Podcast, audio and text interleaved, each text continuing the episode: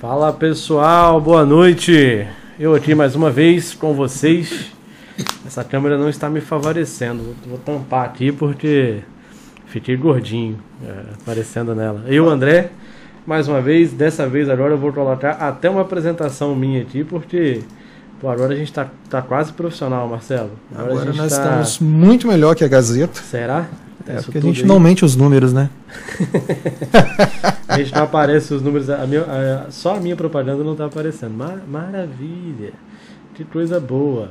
Mas eu vou dar um jeito de colocá-la aqui para eu poder aparecer meu nome e o meu Instagram, para quem quiser me seguir por aí.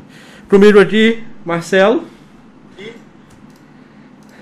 Meu grande amigo Marcelo, mais uma vez participando com a gente. É isso aí. Marcelo, boa noite. Boa noite, André. Boa noite, pastor Daniel Rodrigo, né, que é o nosso convidado desta noite. André, eu fico hoje feliz de estar recebendo personalidade aí do pastor. Nosso pastor, meu pastor, né? Amém. Assembleia de Deus ali em Alto Laje. Nós temos também a presença do André agora, pastor, né, nas orações. E nos trabalhos que dá mais gente. Exatamente. Na oração. Exatamente. Mas o André começou aí. Começou aí, isso é mesmo. Chegou lá e falou, opa, o negócio aqui é diferente. O povo aqui ora. E ora. Cheio de anjo. Lotado de anjo a igreja, mais uns 4, 5, 10 orando. 10 orando, é isso aí. Mas, pastor, obrigado pela sua presença, obrigado por ter aceitado o convite de vir aqui bater um papo com a gente, né?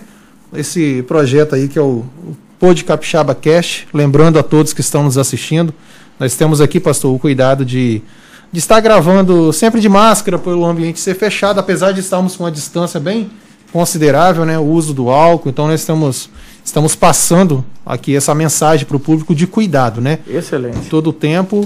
E, pastor, boa noite, paz do Senhor também, fique à vontade aí para se apresentar, falar com o pessoal. Nós estamos transmitindo através da página do Cariacica online, ao vivo, e o nosso canal no YouTube também. Amém, a paz do Senhor Jesus, boa noite. Eu só queria saber com o André se a câmera também não está me favorecendo. Não, o senhor tá muito bonito aqui. A minha tá pegando a careca aqui. Teve um negócio ali de que a câmera tá deixando ele mais gordo. É. Então, por favor, deixa ela um pouquinho aí de perfil pra não mostrar também aqui que eu estou um pouquinho gordinho, né? Pode deixar. Antes da gente começar, eu preciso fazer aqui menção às pessoas que nos apoiam, né? Na verdade, as pessoas não, por enquanto a gente só tem a pessoa. Essa é a Rafaela Monteiro que está nos acompanhando, né? Um abraço aí, boa noite, nossa amiga Rafa Monteiro, cantora Rafaela Monteiro. Eu preciso falar da Maola Miranda, consultora oficial da Estácio, para quem está querendo estudar, telefone na tela, Instagram também na tela, fica à vontade, com descontos maravilhosos lá para todos os ouvintes do PodCapixaba Cast. Bacana. Pastor, vamos lá. Como o Marcelo falou para o senhor no início aí mais uma coisinha, hoje eu estou meio enjoado. Vou deixar o QR Code, vai que alguém quer participar aí, né? Enviando aí um valor de patrocínio. Patrocínio. Se mandar o nome, eu consigo colocar aparecendo na tela. Se for empresa, pode mandar que a gente coloca para aparecer aqui também, hein? Dependendo do valor do patrocínio, a gente bota a imagem no tempo todo. É isso aí. E lembrando que todos que mandarem serão abençoados. Lembrando aqui que nós falamos, um abraço para nossa amiga cantora Rafaela Monteiro. Aí apareceu o presbítero Rodrigo Lopes, lá de Sotema, tô aqui também. E o pastor Reinaldo Prestes também falou, estou aqui também. Então, o pastor Reinaldo trouxe uma mensagem poderosa hoje pela manhã. Hoje pela manhã, isso aí. Uma mensagem renovadora. Deus abençoe a vida do pastor Reinaldo. Não fui hoje de manhã porque o Marcelo falou que não precisava ir hoje, não. Hoje de manhã eu senti a falta dos dois amigos. Eu orei por vocês lá. Amém. Mas confesso que melhor do que receber uma oração é a gente orar também. Então segunda-feira eu espero vocês lá com a gente. Amém. Um abraço para Rafa aí, para o presbítero Rodrigo, um abraço. Para os nossos irmãos que estão acompanhando, que Deus abençoe vocês de forma poderosa. Amém. Tá certo. Rapaz, aqui tá bonito, que as câmeras estão transicionando certinho, tá muito legal. Hoje tá funcionando. André, só mais um espacinho. Lembrando que as pessoas que estão aí, é importante talvez compartilhar o link, né? Com os amigos, então vamos estar compartilhando aí. Eu tenho certeza que hoje nós vamos ter uma mensagem aí, vamos falar que é um papo de fé, né? Conhecer um pouco sobre a história do pastor Daniel Rodrigo. André, se você quiser abrir com as perguntas, pode ficar à vontade. Pastor, o que eu ia dizer, na verdade, não era nem questão de perguntas, né? Uhum. A gente estava conversando antes de começar aqui, e o senhor preocupado, como é que funciona isso e tal, como é que a gente não tem roteiro, não sei o quê. E realmente a ideia é não ter roteiro mesmo, é a gente conversar. O Marcelo tem muito mais intimidade que o senhor, porque você já se conhece há mais tempo, né? Eu tive a oportunidade de conhecê-lo essa semana. O Marcelo falou que o senhor chegou agora há pouco aqui na igreja de Alto Laje, né? Sim. Veio para substituir o pastor Pedro Lírio. E ele me disse, é um pastor muito novo, um pastor muito ativo e tal. E no meio dessa nossa conversa surgiu, vamos então levar o pastor para a gente conversar lá no podcast. Qual que é a ideia do podcast? Voltar no passado um pouquinho. Eu sei que você não foi pastor a vida toda. Eu sei que tem histórias aí para trás, né? Talvez podem servir de... Como poderia dizer? A experiência do senhor pode servir para poder outra pessoa que está ouvindo lá entender que há diferença também na vida dele. Antes de continuar, antes que eu esqueça, que eu lembrei agora. O Felipe que teve com a gente, eu falando para o senhor, eu lembrei, porque o Marcelo, ele fala que o senhor é muito ligado ao trabalho social. E o Felipe teve com a gente aqui, eu acho que foi no segundo. Ele passou da primeira presbiteriana de Campo Grande. E um amigo nosso, uma pessoa muito, muito próxima, muito bacana. E hoje eu liguei pro Felipe e falei, Felipe, eu preciso de 12 cestas básicas para fazer uma doação. Eu mandei uma mensagem para ele no WhatsApp, eu falei, eu preciso de 12 cestas básicas. E ele falou comigo, ele me ligou de volta e falou assim, olha, nós recebemos, eu não sei nem se eu poderia falar isso, mas nós recebemos um valor de oferta que deu para montar 180 cestas básicas. Amém. E ele enviou as 12 que eu precisava, então um agradecimento assim, de coração, obrigado por me ajudar a ajudar as pessoas. Legal, legal. Então agora que eu já me livrei de todos os meus compromissos, de agradecimento, a gente pode continuar. E pastor, eu queria saber do senhor o seguinte, o senhor é daqui do Espírito Santo? Eu sou do Espírito Santo, nasci em Pancas, cidade de Pancas. Caramba, lá no interior de Pancas, no interior do estado. Mas o senhor não morou a vida toda aqui? Não, eu fui criado. Primeiro aqui dizendo que eu achei bacana essa ideia de não ter roteiro. Sim. Porque eu acho que as coisas ficam muito naturais, né? Então não tem roteiro, a gente vai fazendo bate-papo, isso vai ser muito legal.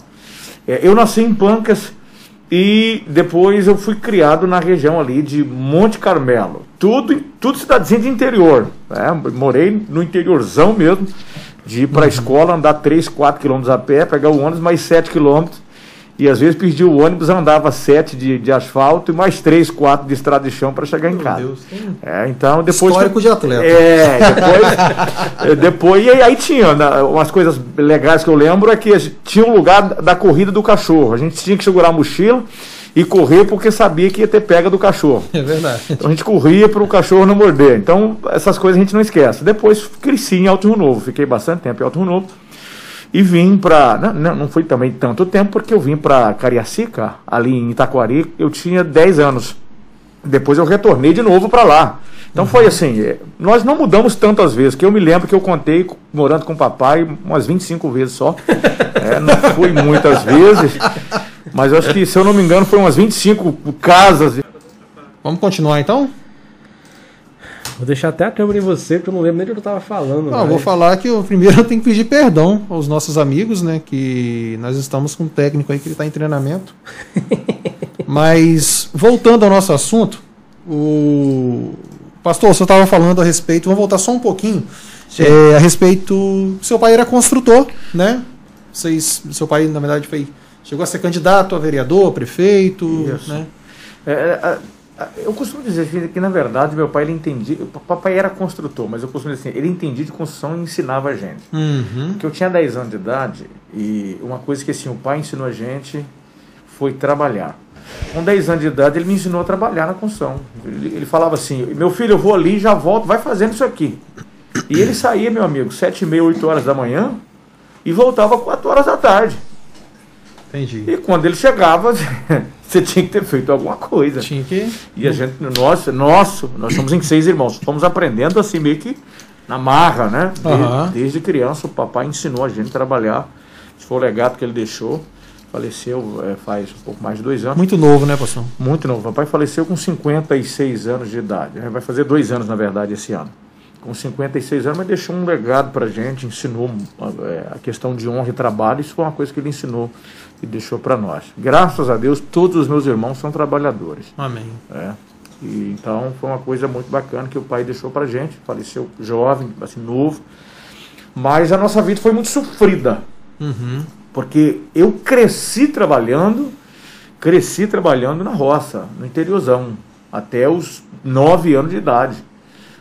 Aprendendo a plantar, a colher. Lógico que, como criança, a gente não desenvolvia aquele trabalho, mas ia junto e ficava debaixo do pé de café dando trabalho lá e ajudando em alguma coisa. Alguma coisa já fazia, né? Mas nós crescemos nesse ambiente aí de roça, de interior, e foi muito bacana.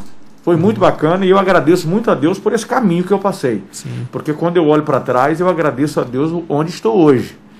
Então foi assim, uma coisa que nós passamos, que nós vivemos, e isso fica na minha memória até hoje, de não esquecer de onde a gente saiu. Na verdade, você viveu aquilo que você precisa usar hoje, né? Exatamente. Foi aprendendo aquilo que... O grande problema das pessoas hoje, que eu costumo sempre dizer isso, se você vive a vida... A partir do momento que você alcança algo, mas sem contexto de humildade, é sinal de que tudo que você viveu até agora não te serviu e não te ensinou para nada. Entendi. Então, tudo que a gente passa pela vida, jamais podemos esquecer. Usa isso. Aprenda a ser humilde, aprenda a ser um servo temente, fiel a Deus. E agradeça a Deus por onde... Qualquer um de nós temos chegado. Vamos agradecer por onde temos chegado, né? Entendi. Onde conseguimos chegar.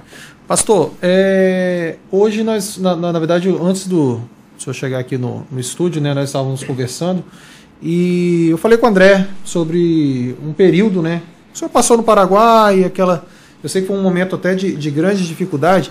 Eu queria só que o senhor pudesse contar um pouco como que aconteceu essa ida para... Eu sei que o senhor foi muito jovem, né? Você acredito que foi com 18 anos? Foi com 19. Foi com 19 anos. Tudo para mim começou muito cedo. Muito cedo. Porque eu me casei com 18.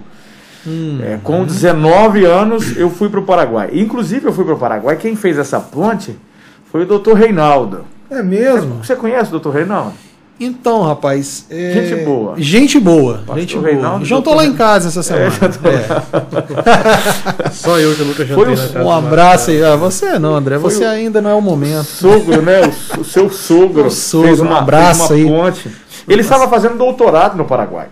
Ah, ele estava fazendo doutorado. Foi naquela época, então... Naquela época ele conheceu um pastor lá. Sim. E não ter conhecido esse pastor lá, ele comentou: olha, nós temos um jovem lá do nosso campo lá que... Ele tem um chamado. E foi feita uma proposta. Pastor Pedro, na época, saudoso pastor Pedro, abraçou essa causa e perguntou se eu tinha coragem de ir. Falei, lógico. Na hora, né? Na hora tem. Você já era pastor na época? Não, na época não. Na época eu trabalhava como encarregado de obras. Como o papai nos ensinou a trabalhar cedo, sim, e papai tinha uma construtora e nós estávamos prestando um serviço como terceirizado na CST. Lá eu trabalhava como encarregado de 25, 26 pessoas, não me lembro agora. Já com 18 anos? Com 18 anos. Eu com 16, com 15 anos de idade, eu tinha o meu próprio trabalho de pedreiro. Sim. Na época, né? Hoje a gente vê essa garotada... Você já era o CEO já. Não, eu já tinha as responsabilidades, porque com 15 anos, papai tinha voltado já para... papai voltou para Alto Rio Novo, e com 15 anos eu morava aqui, trabalhava de pedreiro e eu estudava à noite. Entendi. E eu terminei meus estudos, depois fiz pós-graduação, fiz curso superior. Então, assim, tudo na base das coisas difíceis. Sim, né? Sim. Então, mas nesse inteirinho aqui, eu trabalhava como encarregado de obra, e veio essa proposta. E nós mergulhamos de cabeça, fechei a casa aqui, vamos para o Paraguai. Nós fomos de ônibus, na empresa na época, fomos de ônibus, Marapé. O nome, e olha, e quase que ficamos a pé. Porque 3 dias para chegar no Paraguai, acabou o ar-condicionado, foi no novembro, eu me lembro a data, 28 de novembro de 2006. Isso é novo então. 28 de novembro de 2006, quando eu fui para lá. Nossa, 19 anos de 2006. Eu tô com 34. 34 anos. 34 anos, é?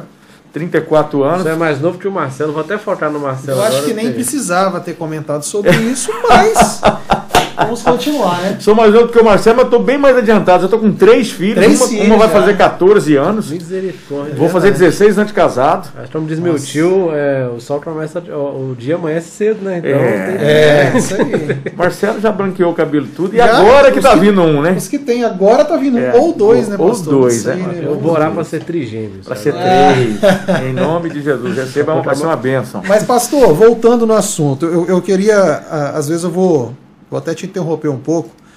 Você falou que com 18 anos o senhor casou, com 19 surgiu essa, não vou nem dizer propósito, mas foi uma oportunidade. Acredito que o senhor não se arrepende nem um pouco de tudo que viveu. Nem um pouco. E a esposa, o que pensou no momento que você falou? Surgiu pra gente ir pro Paraguai. Ela é mais louca do que eu. Mais apaixonada. Por que ela é mais louca? Uma mulher que concorda com a loucura de um marido, 1 ano de casado, vamos pro Paraguai, deixar todos aqui os projetos. Eu me lembro que quando eu me casei com ela, ela já sabia, eu já pregava já na época. Sim, sim. Então assim, eu comecei a fazer a obra de Deus muito cedo. Com 13 anos eu lecionava para os jovens. Uhum. Então, eu comecei tudo muito cedo. Eu ia para a oração da manhã, com 10 anos de idade eu ia para a oração da manhã. A oração começava, aliás, com 7 anos, foi quando nós fomos para a igreja.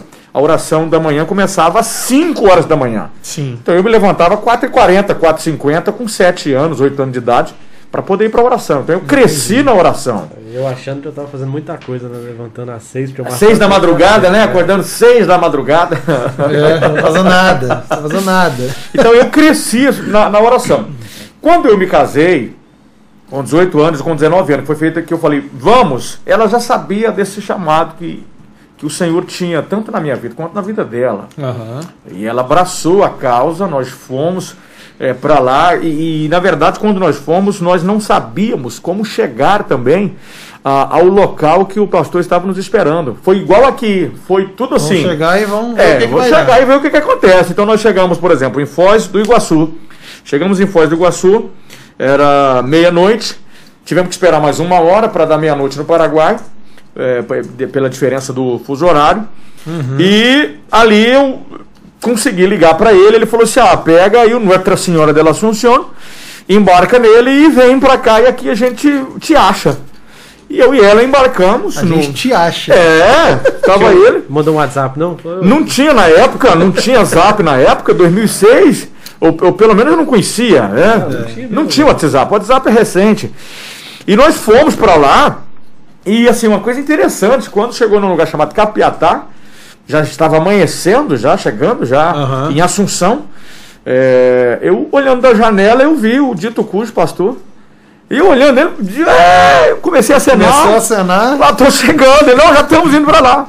E dali nós andamos ainda uns 50 minutos para chegar no rodoviário, chegamos no rodoviário, foram lá, nos pegaram, e a partir dali fomos com esse propósito de trabalhar na obra do Senhor, de ajudar no campo missionário, de cooperar no campo missionário. Então esse foi o nosso propósito, foi ajudar.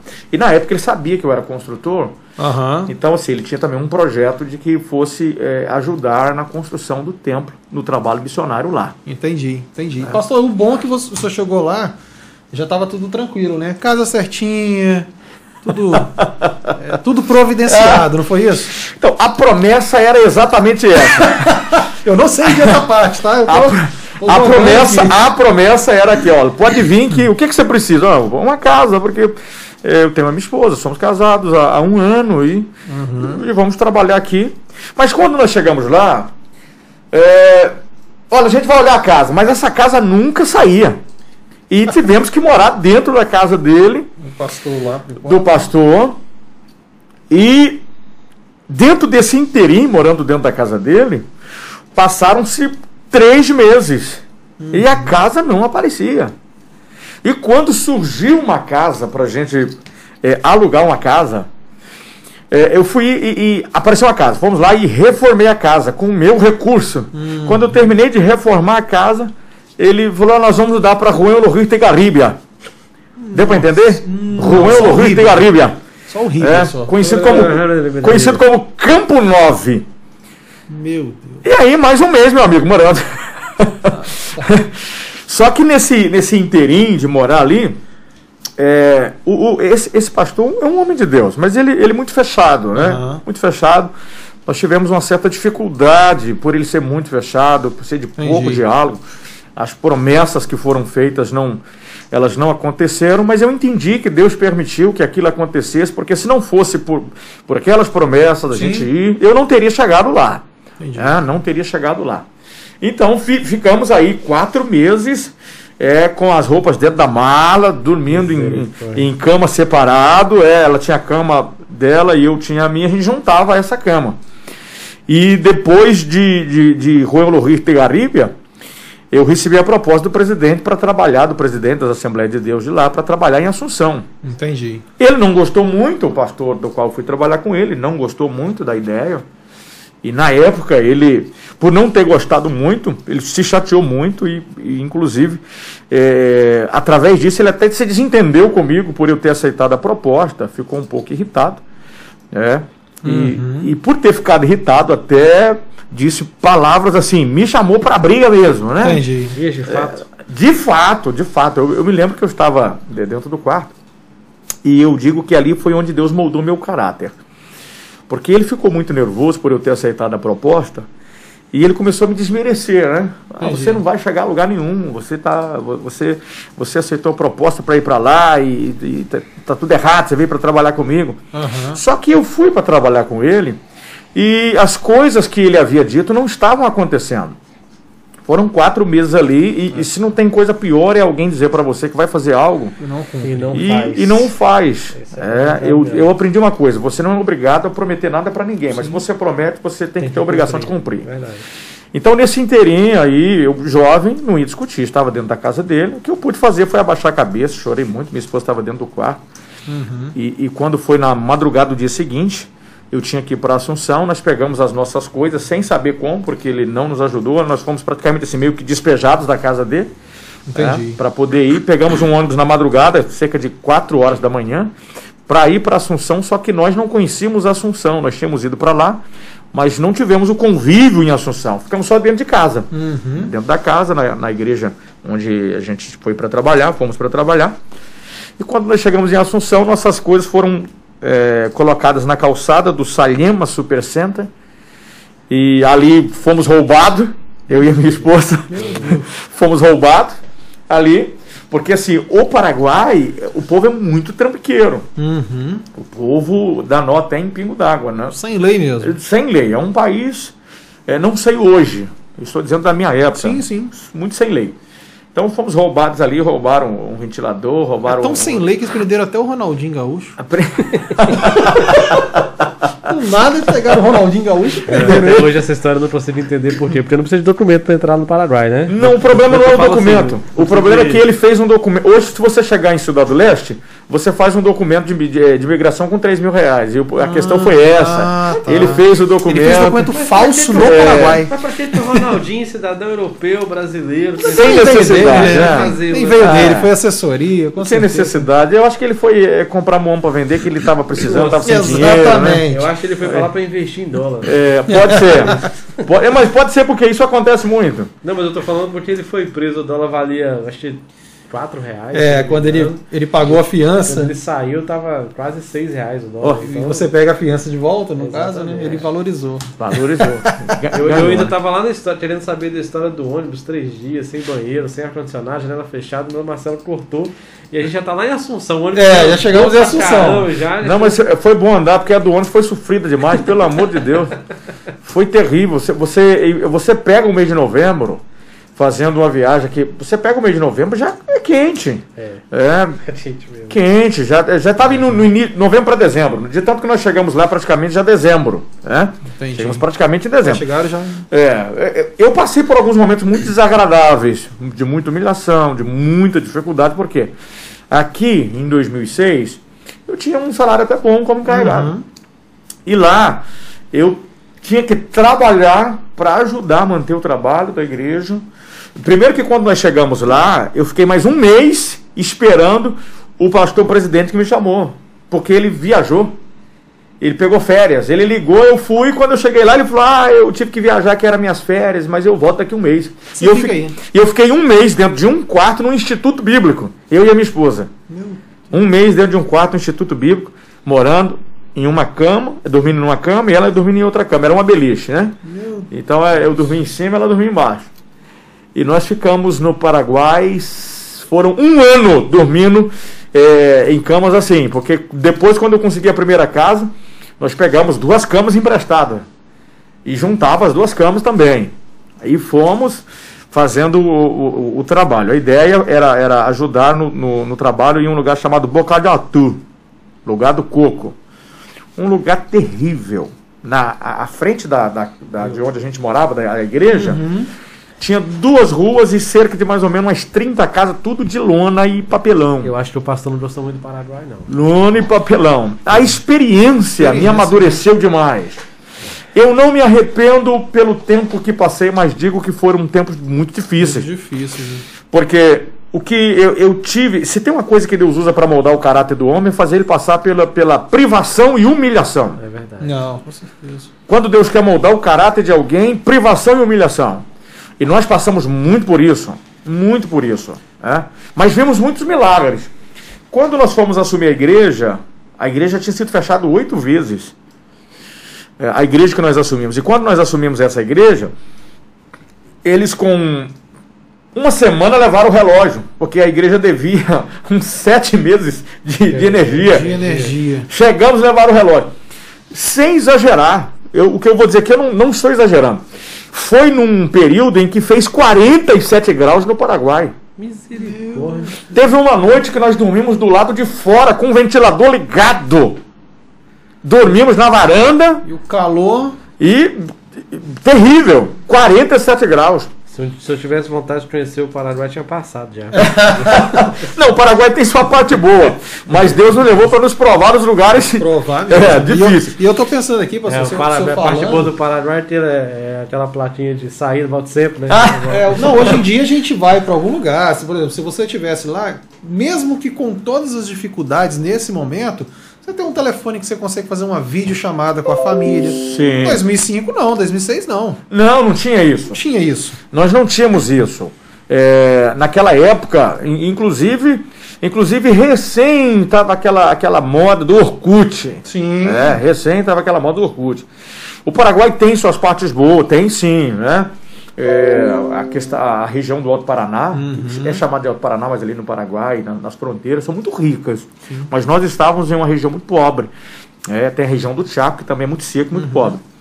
Mas, como não se bastasse tudo isso, começamos a trabalhar, levar a energia e nós pegamos um ventilador emprestado.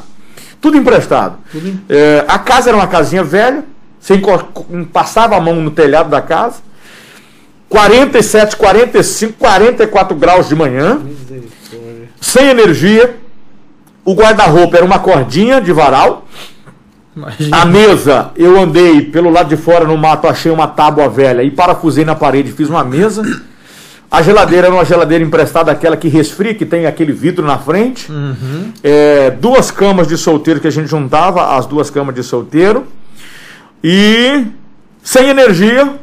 Sem energia. E quente. E o ventilador que a gente tinha conseguido, quando conseguimos voltar a energia, nós tínhamos que amarrar o ventilador no pé da cama. Porque o ventilador, se não amarrasse ele no pé da cama, ele ia parar lá na cozinha. Ele balançava, ele andava o ventilador. E a gente amarrava o ventilador no pé da cama e ele balançava a cama a noite inteira. Meu Deus. Nesse inteirinho, minha esposa pegou dengue. Meu Deus do céu, rapaz. Mas ela pegou dengue quando a energia ainda não tinha sido reinstalada. Passou mal, aí foi... E a água, né? Quente, né? Não, terrível, água quente. Bom que você avisa no chuveiro, pô. Você já entra quente, lá, quente demais. Meu Deus. Mas com 47 graus, quem vai tomar banho na água quente, né? Eu conheço gente. Deus do céu. Meu pai tomaria banho quente, com toda certeza. Não tenho nem dúvida disso. Teve uma noite que eu acordei com ela chorando, porque ela se empolou toda. Eu não sei se alguém de vocês já pegou dengue. Já. Mas algumas pessoas têm uma reação e ela empolou muito. O corpo dela ficou todo vermelho, avermelhado. E eu acordei com ela no banheiro, tomando banho de noite, do 1 a 2 da manhã, se coçando, chorando.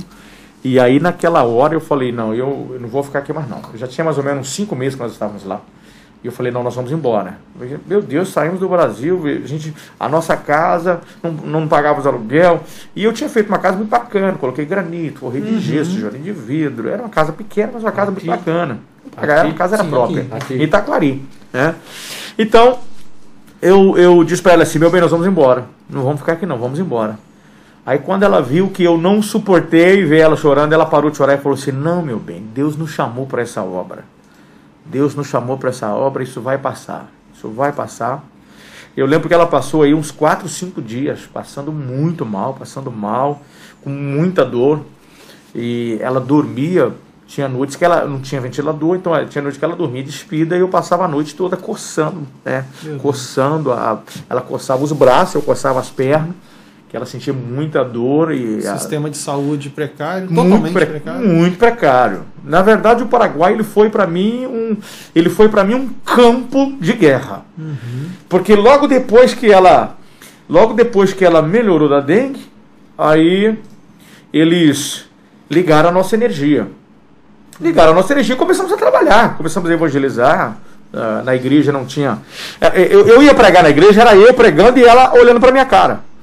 Era vocês dois. E no outro culto era ela cantando e eu olhando pra cara dela. Não podia nem pregar a palavra. E você? Não. Casa, era pra ela ali. Passando... Não pregava, eu pregava. É. Eu ia pregar, eu já tinha aprendido a falar o espanhol. E eu ia pregar, eu ia pregar e falava assim, meus queridos irmãos. Não, só ela, né? Só ela. É, meus irmãos, vamos ficar de pé, irmãos. Irmãos, vamos ler a Bíblia. Meus irmãos estão sentindo a presença de Deus. Irmãos, atenção, que vou falar. Isso aí, né? Não. Eu comecei a pregar e aconteceu um fato. No segundo mês aconteceu um fato. Ele tem 3 filhos, Marcelo. Começou a encher a luz, mano. Querido, naquela loucura, eu falava assim, Deus, vem cultuar comigo. A vizinha do lado um dia escutou um barulhão na igreja. E ela contou o testemunho na igreja. Uhum. E ela em casa, ela falou assim, gente, tem 3 semanas que esse missionário, pastor, chegou aí. Bah, não, a igreja tá cheia, não pode estar cheia. Eu tava pregando.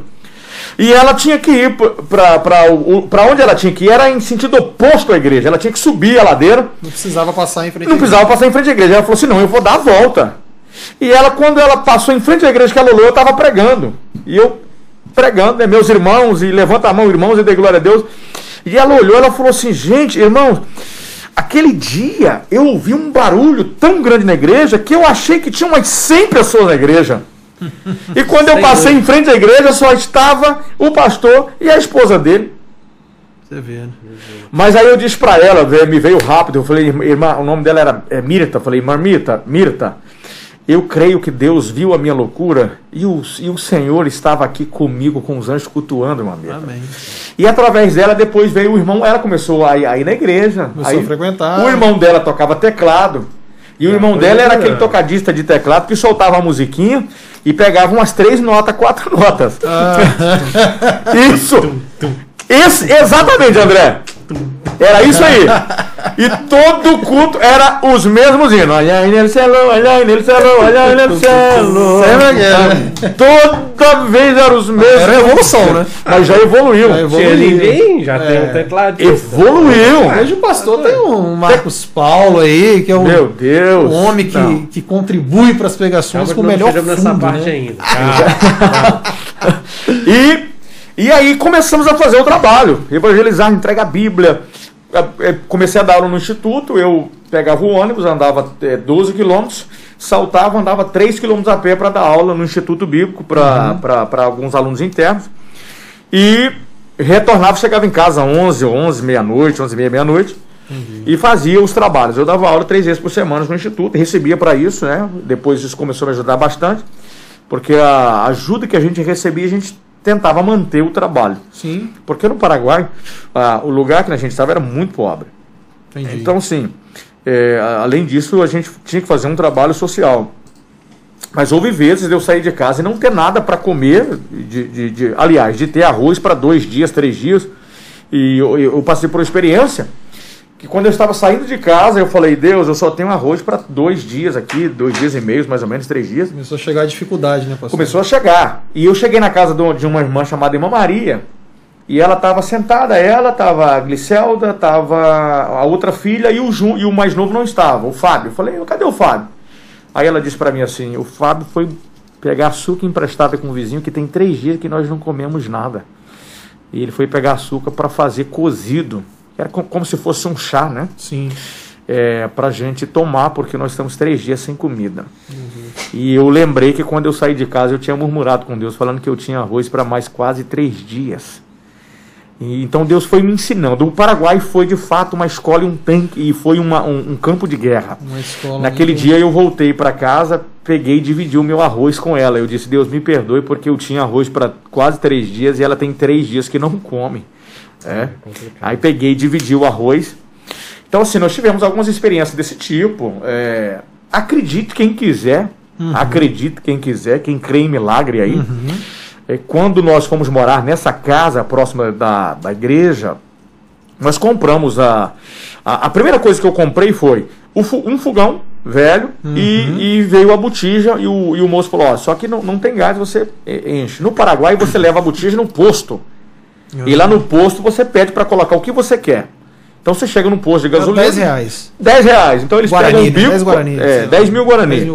Então eles pegam e colocam. Só que eu não tinha nada, porque eu gastei tudo para comprar o fogão e a botija de gás. Como eu já sabia que não tinha gás, mas eu falei com a Irlane, tem aquele macetinho que todo mundo faz em casa, quando acaba o gás? Uhum. Deitar o botijão. E aquele outro macetinho que você deita o bujão e começa a acabar o bujão, levanta e coloca um pano embaixo. É? Eu fiz isso. Falei, amor, vamos tentar fazer pelo menos aqui alguma coisa. E eu coloquei, mas tentamos ligar e... Não, vamos para a lenha então. É, só um pouquinho. Eu sei, eu conheço essa história que o senhor falou isso na igreja. Isso na igreja. É, e eu vou levar isso, acho que para a minha vida toda, né? Porque são experiências, pastor e André, que a gente vai vendo e vai percebendo o que eu tenho e por que eu reclamo. Exatamente. Né? Essa experiência, pastor, eu tenho certeza que, como essa, tem outras, tem muitos outros milagres que eu quero que o senhor depois compartilhe aqui também. Mas eu queria até falar com o pessoal, nós temos aqui 14 pessoas no YouTube, né? Temos poucas pessoas hoje, 5 pessoas através do Cariacica online, né?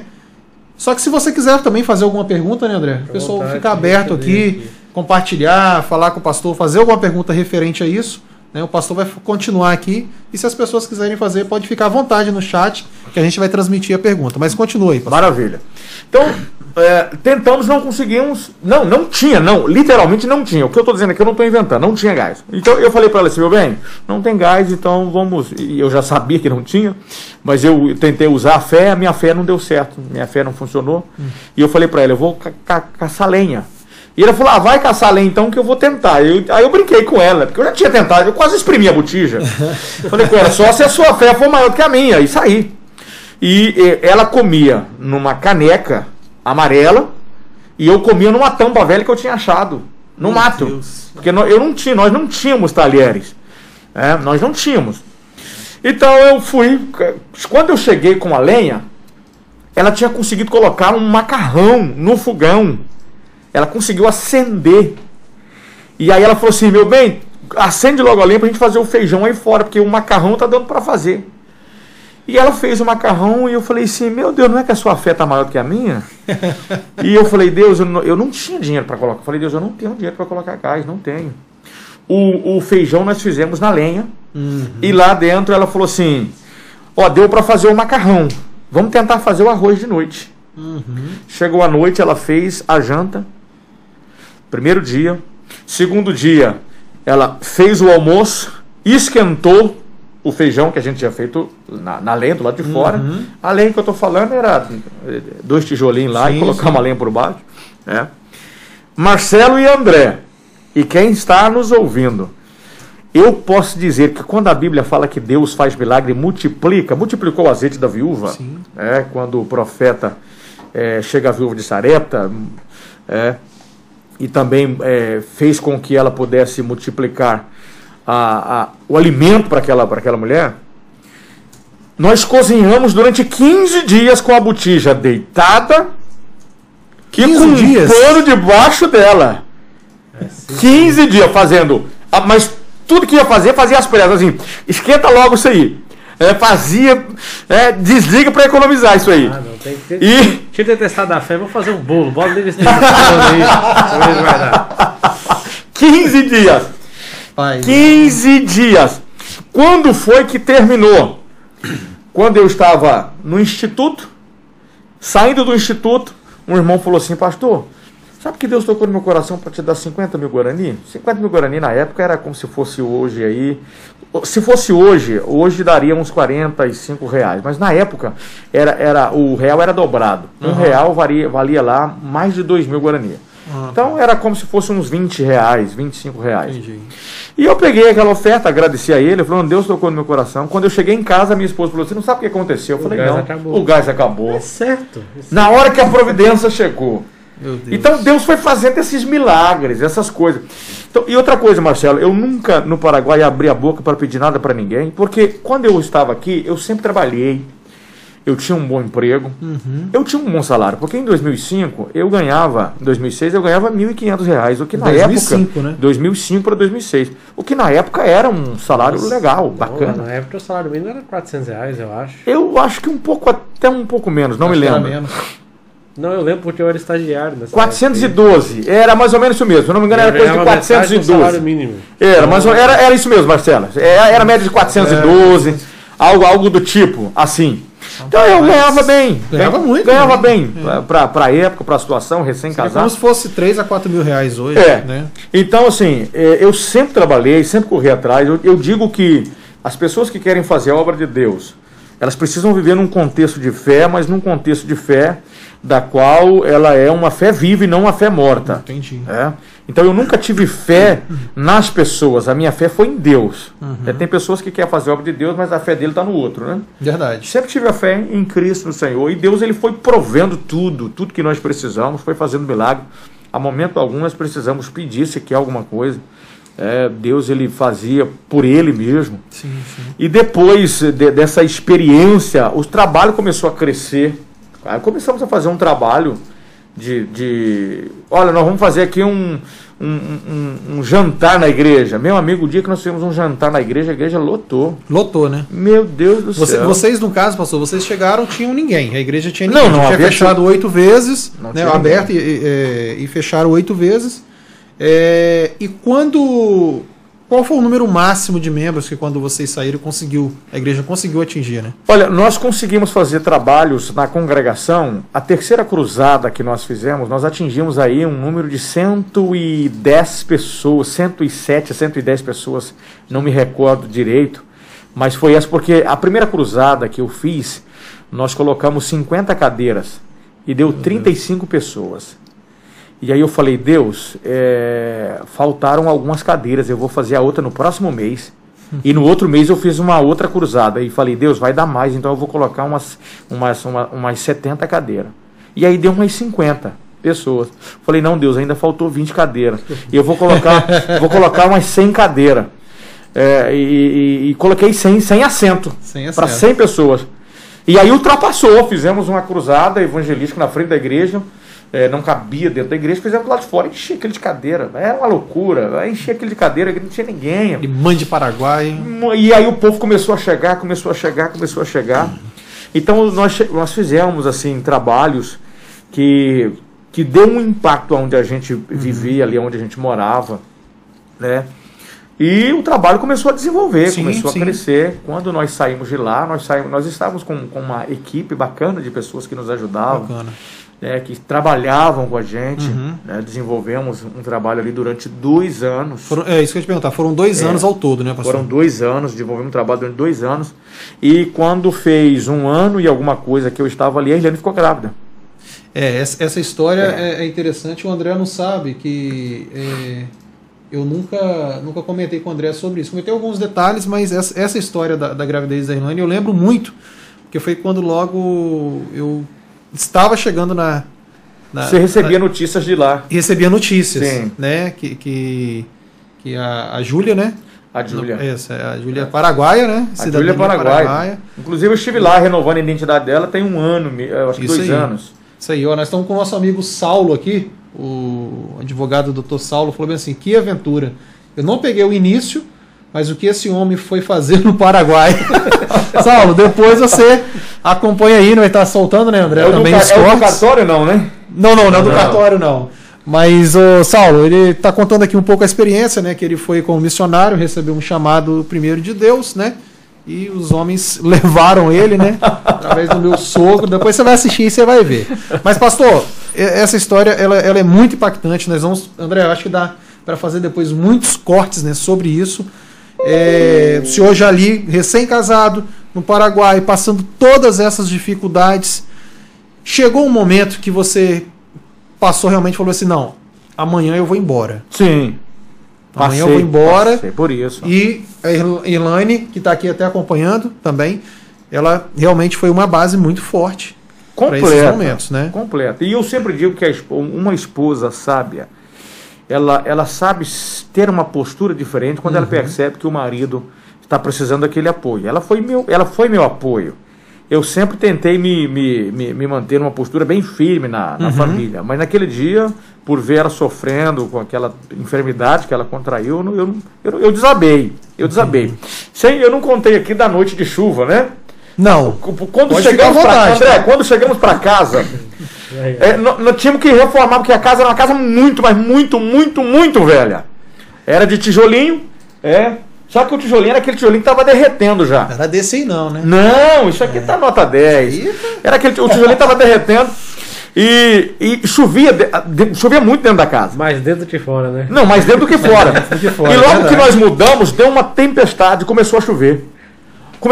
E o quarto que a gente morava começou a entrar muita água. Começou a chover. Aí falei para ela, ó, vamos ali para aquele outro anexo. Havia um lugarzinho que eu havia feito a mesa de madeira. Lá estava chovendo muito, aí falei, vamos para a igreja. Tinha uma porta que eu saía dentro da igreja. A casa era de parede e meio com a igreja. Abri a porta, eu saía no púlpito. Quando eu abri a porta, meu amigo... Podia faltar a EBD não? Não, a igreja, à noite, a igreja estava lotada de água. A igreja chovia mais do que na casa. Deus. E aí o único lugar que não chovia era... na mesa, debaixo da cozinha, porque nós estávamos debaixo da mesa. E aí, o que nós fizemos? Vamos dormir debaixo da mesa. Isso foi na primeira semana que nós mudamos para casa. Colocamos, a mesa era uma mesa feita de duas madeironas também, mas tinha uma gretinha no meio. Sim. E aí deitamos debaixo da mesa, era o único lugar que não chovia. A minha esposa lembrou daquela música, eu não lembro quem canta, Nessa Casa Tem Goteira. Pinga em mim. Pinga em mim. Triparada dura, eu acho. Eu não sei, não sei quem, não é da minha época. Mas ela escute, tá? Passou, mas... Você vai mentir ao vivo? Vou contar esse assunto aí, o José Anquises perguntou, esse André que tá aí é seu irmão? Não, José Anquises, esse é um amigo meu, o André. Né, o advogado doutor André Paquiela. A Irlane deixou bem aqui assim, pastor. O Paraguai foi uma escola de Deus para nossas vidas. Uma escola. Né? A gente falou sobre desistir, ela falou, Marcelo, todos os dias eu pensava, o que eu estou fazendo aqui? Né? Tem uma história do moço aí, que deixou a carteira dele no capô do carro. Meu Deus! Lá se foi o dinheiro. Depois eu vou chegar nessa história aí. Eu vou acabar e conto essa. E dormimos debaixo da mesa. E ela, Nessa Casa Tem Goteira, e começamos a rir. E morrer de rir da situação. Não, começamos a rir, a casa chovendo toda.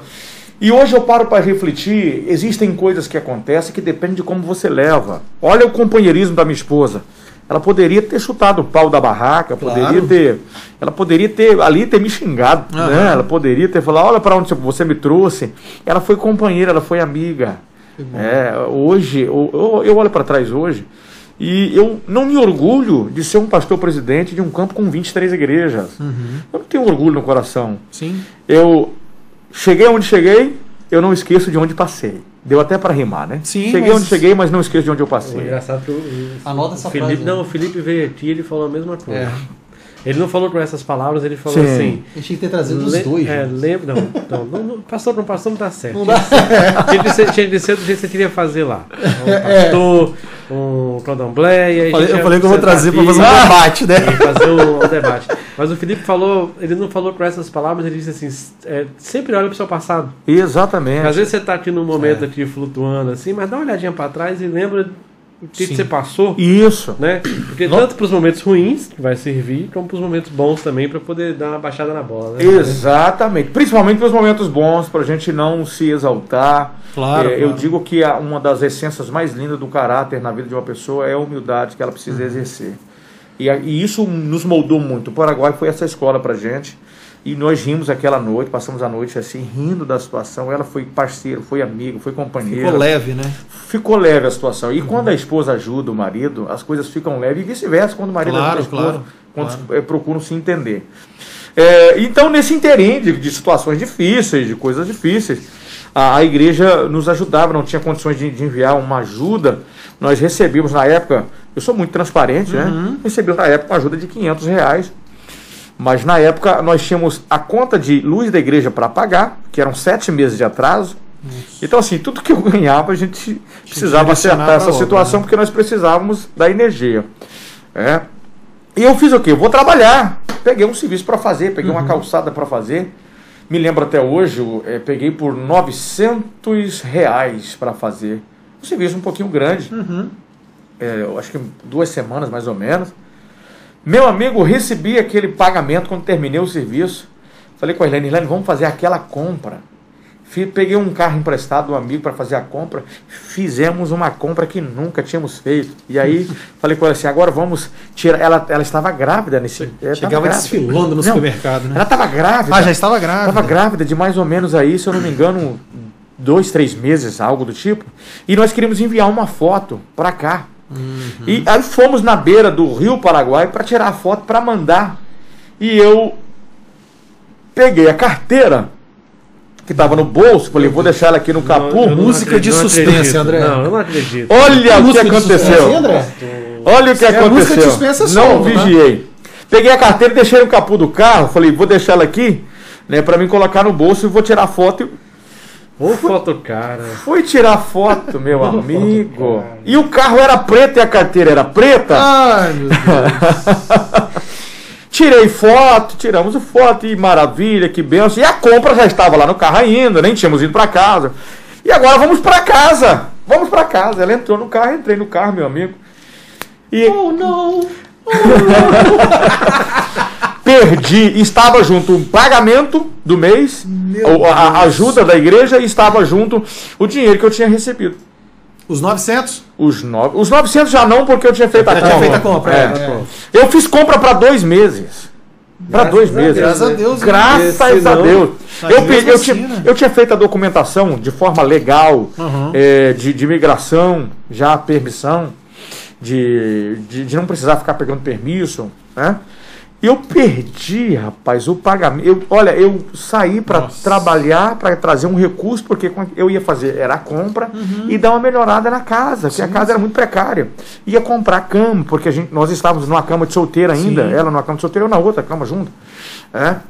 Uma geladeira que nós não tínhamos, a geladeira era aquela que só resfriava, no calor não fazia, ela não fazia diferença.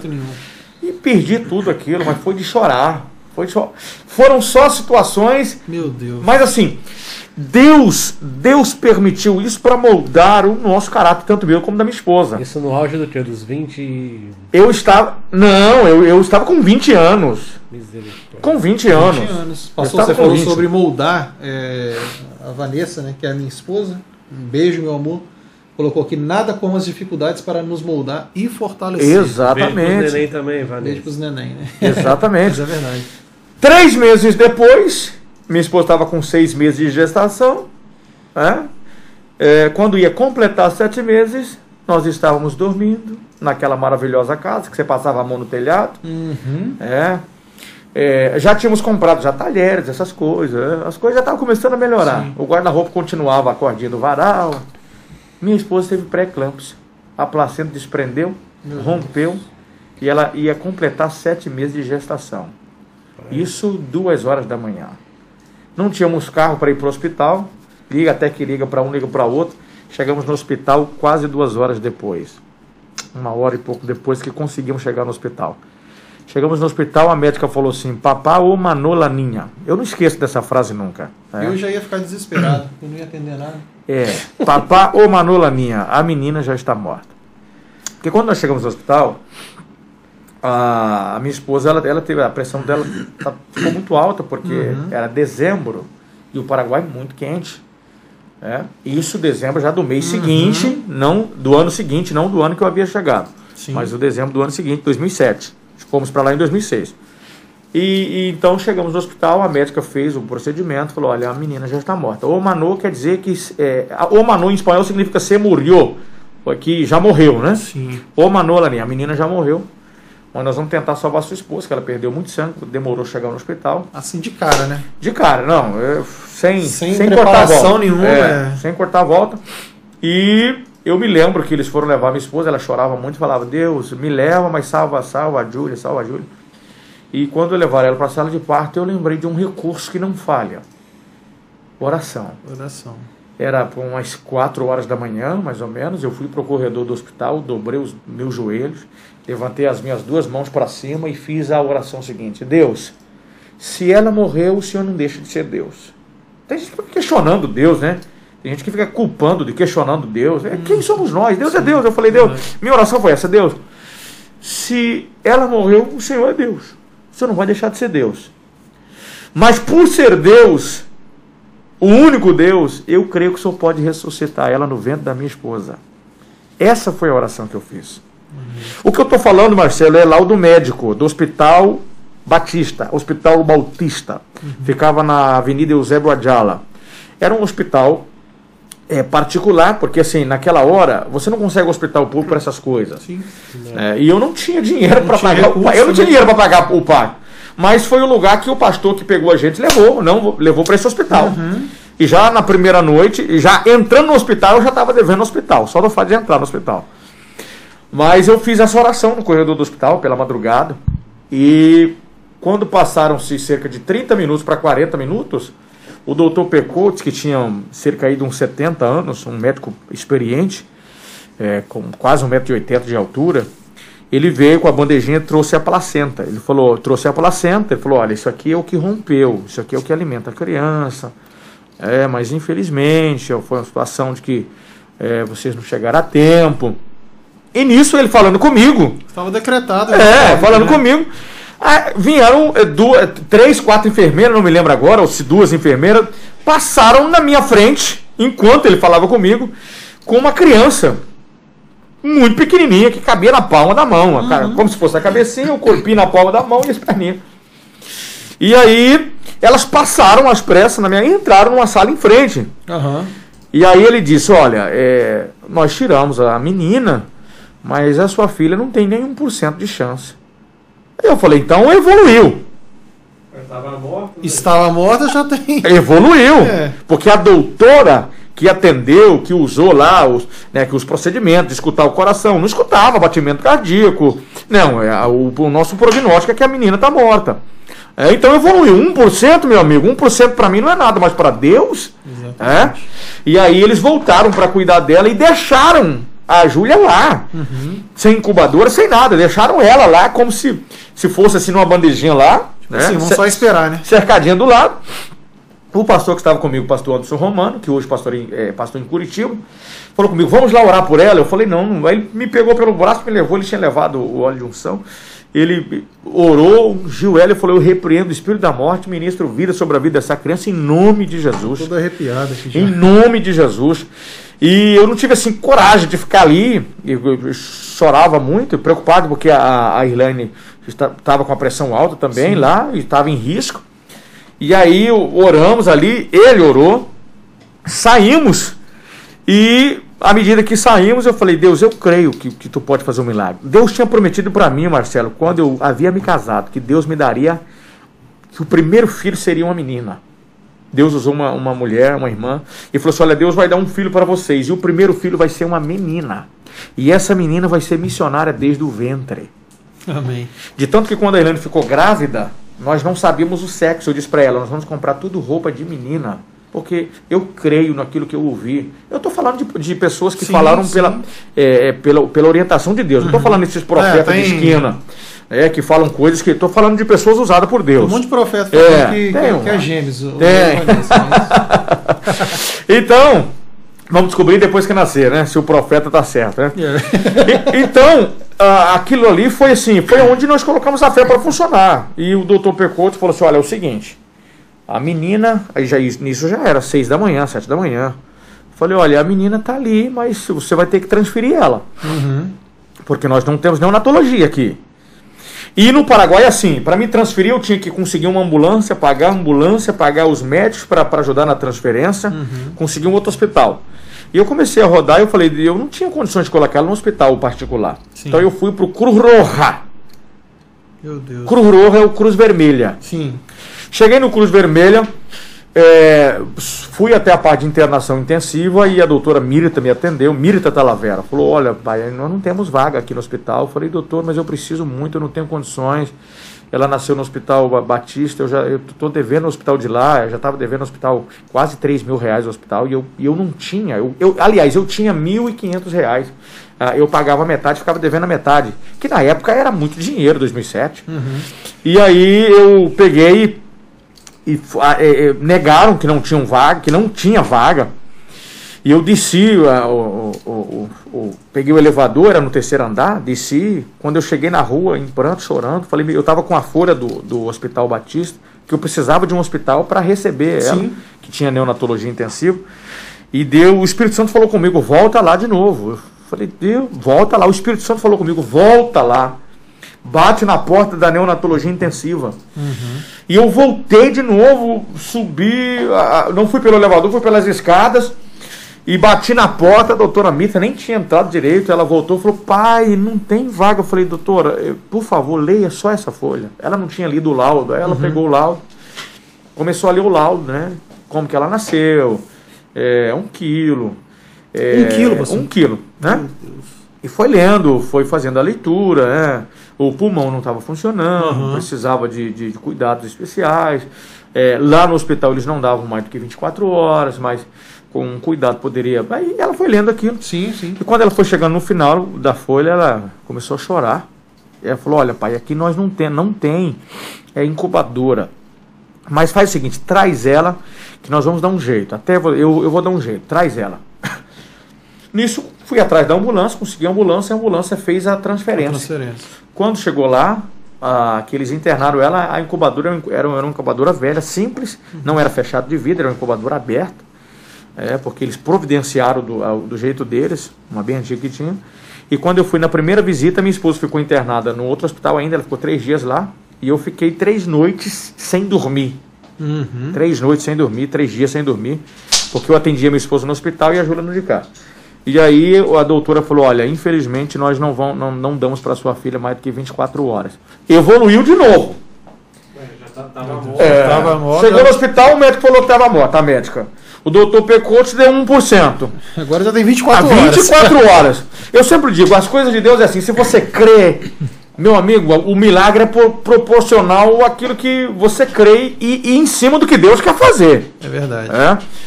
Então eu falei, maravilha, Deus está fazendo milagre. Às vezes nós não conseguimos ver os milagres nas mínimas coisas. Verdade. Então, de 24 horas, quando foi no outro dia, olha, ela não vai passar das 48. Maravilha, então já evoluiu, olha, não vai passar das 72. E vamos embora, né? Só que lá no Paraguai, assim, você internou, todo dia eu tinha que comprar remédio. Porque o hospital não dá nada. Internar a criança, eu tinha que pagar o oxigênio, eu tinha que comprar seringa, agulha, a luva do médico. Ela precisou de 4 transfusão de sangue A negativo. Eu tinha que conseguir o doador A negativo, compatível. Eu tinha que pagar o exame dele para saber se o sangue estava em condições. Pagar para fazer extração, né? Para poder a transfusão. E comprar. Você compra tudo. Era só a estrutura mesmo. Só a estrutura. E os médicos? Tudo eu tinha que comprar. Todo dia eu tinha que comprar remédio. Meu Deus. E hoje eu vejo, eu não reclamo do nosso sistema aqui. Muita gente reclama do SUS aqui, não tem ideia. Eu vivi lá. Então, assim, hoje eu agradeço a Deus pelo sistema do SUS. Quando precisamos recorrer a ele. Sim, né? Claro, claro. Então, foram assim, experiências que a Júlia ficou ali internada. Aconteceram muitas coisas nesse inteirinho, mas você imagina, eu já devia no outro hospital R$ 1.500 para R$ 2.000. E todo dia eu tinha que comprar remédio. E sim ou sim você tinha que ter dinheiro. A conta aumentava e... Marcelo, acredita quem quiser o que eu vou contar. Eu dava aula e eu pregava em algumas igrejas. Uhum. E as pessoas que me conheciam sabiam do meu caráter. E eu nunca... As pessoas falavam assim, pastor, tá tudo bem? O senhor tá precisando de alguma coisa? Eu falei, eu preciso de oração. Eu nunca dizia que eu tinha que comprar um remédio. Eu nunca dizia que eu estava com uma receita para comprar o remédio. Uhum. Mas às vezes eu falava assim, meu Deus, eu vou lá tirar um extrato. Eu sabia que eu não tinha dinheiro na conta. Uhum. Eu tirava o extrato, tinha lá 300, 400. Dava para comprar. E aparecendo, né? Não, é loucura. Eu tô falando coisa de acredite quem quiser. Eu tô falando coisa de 70 dias. Às vezes eu ia lá no banco, não tinha nada. E eu tinha que comprar o remédio. Aí chegava num lugar... chegava num lugar e... Você é o pastor Daniel? Foi sua menina que nasceu? Querido, eu quero te ajudar. Olha só. E foi assim. E é bom relatar, porque nessa época... Hoje nós temos um Pix, né? Que é fácil demais. Temos transferência, PicPay, tudo se faz pelo celular. Sim. Então hoje, talvez, a ajuda chegaria, as pessoas estão... Sim. Só que naquela época não tinha isso, né? Nem se sonhava em Pix. Você vê que é um trabalho de Deus mesmo. Nem se sonhava em WhatsApp. Verdade. Não tinha essas coisas. Uma coisa interessante que eu digo assim, quando você acha que as coisas não podem piorar, meu amigo, você está equivocado. É verdade. Tudo pode piorar. Teve um dia que eu já estava com a receita da manhã. Eu não tinha dinheiro para comprar o remédio da manhã. Uhum. Marcelo, e aí você falou assim, se alguma vez eu tinha pensado em voltar. Meu amigo, quando eu lembrava que eu morava aqui, que eu tinha o meu emprego... Poderia ter sido uma gestação... Que eu tinha tudo ok. Certo. A Ilana ia vir para o Brasil no final de dezembro. Ela ia vir para o Brasil no final de dezembro. Ah, tá. Ela ia terminar a gestação dela aqui. Estava tudo programado, né? Estava programado para ela terminar. Os R$ 1.500 que eu disse que eu já tinha gastado no hospital, era para ela viajar para cá, para ela ganhar a Júlia aqui no Brasil. Só que Deus usou uma irmã e disse, essa menina vai ser missionária desde o ventre. Eu marquei para a Irlene vir para cá no final de dezembro. Nasceu no campo missionário. Ela nasceu no campo missionário do jeito que Deus disse. Amém. Meu Deus. Pastor, olha, nós vamos ter que dar um intervalo aí, né? Jesus. Nós acabamos de receber um presente aqui agora. Então todas as outras duas câmeras já estão funcionando. Já estão, não tem problema. Só você falar qual coisa. Quase que eu falei língua estranha. Pessoal, nós queremos aqui agradecer. Qual câmera, André? Só tá funcionando a de lá. Só a de lá? De cá, então, deixa eu puxar esse negócio pra cá. Pode puxar pra aí, pastor. Puxar pra cá. Levanta aí. Olha aqui. Olha só. O nosso amigo e irmão, o Anderson, mandou aqui o Foodbox. Você que não conhece o Foodbox é uma empresa, né, do nosso irmão, lá do nosso campo de Alto Laje, o Anderson e a Angélica. Eles trabalham com porções de camarão e frango. Batata. Eu vou abrir aqui até. Pode abrir, pastor, fica à vontade. Eu vou mostrar, gente, o camarão. Já tá higienizado. Solta a propaganda aí. Eu tenho que mostrar. Olha o camarão, ó. Acabou, gente, caiu. Isso aqui é uma coisa maravilhosa. Caiu também. Maravilhosa. Aqui caiu essa câmera? Caiu também. Caiu todas? É laço. Não acredito, é laço. Acho que é hora de pausar para comer e a gente tentar Será? Voltar. Mas o áudio tá saindo, né? Não, o áudio tá saindo, mas traiu. Pessoal, a câmera não tá saindo, mas o áudio tá saindo. Então, cara, eu não consigo. Passou, fica à vontade aí pra... É o Enzo que eu ganhei, não, né? Não, veio o motoboy dele te veio. Mas não tem problema não, vamos continuar. Eu não tinha como devolver o camarão aí dentro, eu comi. Não, vamos comer, é pra comer mesmo. Isso aqui é um presente do nosso irmão Edson. Edson, muito obrigado. Nós vamos já soltar aqui. Ó, diga-se de passagem, eu tenho o costume de vez em quando de pedir porção dessa daí. E muito boa, né? Muito boa. Nem lembro muito do Paraguai que existe. Você não vai se arrepender. Isso aí não tinha no Paraguai. O quê? Meu Deus! Mas é isso aí, ó. O bom que ficou ali, ó. A propaganda do Foodbox. Você que tá em casa aí, gente, ó. Esperando que a esposa faz a janta. Você que tá esperando que o esposo faz a janta. Pede o Foodbox, né? 027 999 84 2682. Cara, na hora que entrou o camarão, caiu as câmeras, não, tudo. Não tem problema, elas vão voltar, André. A gente vai continuar conversando. Lembrando aí que não tá, não tá aparecendo, se não. Eu fosse quem estivesse em casa agora, qual que voltou aí? Nenhuma voltou. Com o camarão que eu mostrei aqui. Ah, gente, já entendi, já entendi. Você entendeu o mistério? Já entendi o mistério. É pra eles ficarem curiosos. É, isso aí, foi... É para vocês ficarem curiosos. Curiosos. É maravilhoso. Então, na verdade, infelizmente nós perdemos o vídeo, mas o áudio tá rolando. Então o áudio continua. Consegue ir pro Spotify depois. Maravilha. Se as pessoas quiserem continuar nos assistindo, beleza, eu vou tentar resolver o... Nos ouvindo agora, né? Nos ouvindo. Eu vou tentar resolver o problema. Se a gente conseguir... Pessoal, nós vamos continuar com áudio, tá? E o problema vai ser resolvido. O pessoal falou aqui, ó, sem imagem, mas tem áudio. Eu acho que o André tirou, pra gente encomenda aqui. Eles não querem encomenda. Eu acho que foi. Mas na hora do Foodbox, hein? Eu acho que foi. Meu Deus do céu. Mas passou? Pode continuar. Então, mas foi isso, essa situação que nós vivemos. De ver Deus fazer milagres. Isso foi assim. Foi uma experiência, Marcelo, que eu estou muito cônscio de onde estou hoje, sabe? Uhum. Eu olho para trás, agradeço a Deus todos os dias. Aprendi com isso a respeitar as pessoas, a respeitar o próximo. Nós passamos por aquilo que eu disse, por um processo de privação e de humilhação. Uhum. Foi onde Deus moldou o nosso caráter. Nós tivemos uma live lá com jovens. Alguém me perguntou como é que eu faço sendo um pastor jovem, lidando com um campo do tamanho que é o nosso e com muitos pastores mais de idade. A esses pastores mais de idade eu tenho um maior respeito por eles. Eu aprendi isso no campo missionário. E aprende a cada dia, né, pastor? E a cada dia. Até mesmo porque como é bom respeitar o próximo, como é bom respeitar as pessoas, independente do grau da postura que ela possui, né? Que ela tem. Claro, claro. Eu digo que quanto mais nós estudamos, eu passei a atuar na área psicológica, estudei, me formei nessa área, e assim, o que eu sempre digo é o seguinte, quanto mais você estuda, se você permitir que a nobreza daquilo que você aprende entrar em você, você aprende a ser mais educado, você aprende a respeitar mais. Verdade. E você aprende a se preocupar mais, não só com você, com as pessoas. O Evangelho faz isso com a gente. Não, o servir a Deus... faz isso com a gente, quando nós entramos para o Evangelho vai mudando nosso caráter. Não, com certeza. E eu vejo, o pastor, mesmo pela pouca idade, assim, a experiência ela é muito grande, né? O que o senhor passou, esse caminho que vocês percorreram, você, a Irlane também, né? Que na verdade o seu ministério não é o pastor Daniel Rodrigo sozinho, né? É a família do pastor Daniel Rodrigo. Que passa por esse ministério vai todo. Voltar a imagem, tá? Ah, vai voltar, né? O pessoal tá falando aqui, ó, esse camarão é fake, hein? A Vanessa falou que tem treta, o João Quis falou, tem treta aí, hein? Eu tô com a boca cheia aqui, ó. Estão descobrindo, vai voltar. Vou passar o Tony roubando, né, Maranhão? Pegou! Pessoal, só dá uma atualizada aí, que voltou, tá? Dá uma atualizada que voltou. Vou tentar resolver aqui as outras câmeras. Será que voltou mesmo, André? Voltou. Bom, se voltou, nós vamos fazer, então... Justo a propaganda, né? Tá lá, tá com o nome dele aí, ali ainda. Bacana, então vamos mostrar. Pastor, faz a propaganda do camarão. Qual é? Qual a câmera? Vou pegar a câmera, vou chegar perto. Chega perto. Ah, melhor. Vamos divulgar bastante esse camarão aí. Me dá a folhinha aí, Aqui. Se eu fosse pregar, lembrando desse camarão, eu dizia... Foodbox! Você vai ser abençoado agora. Cada camarão desse...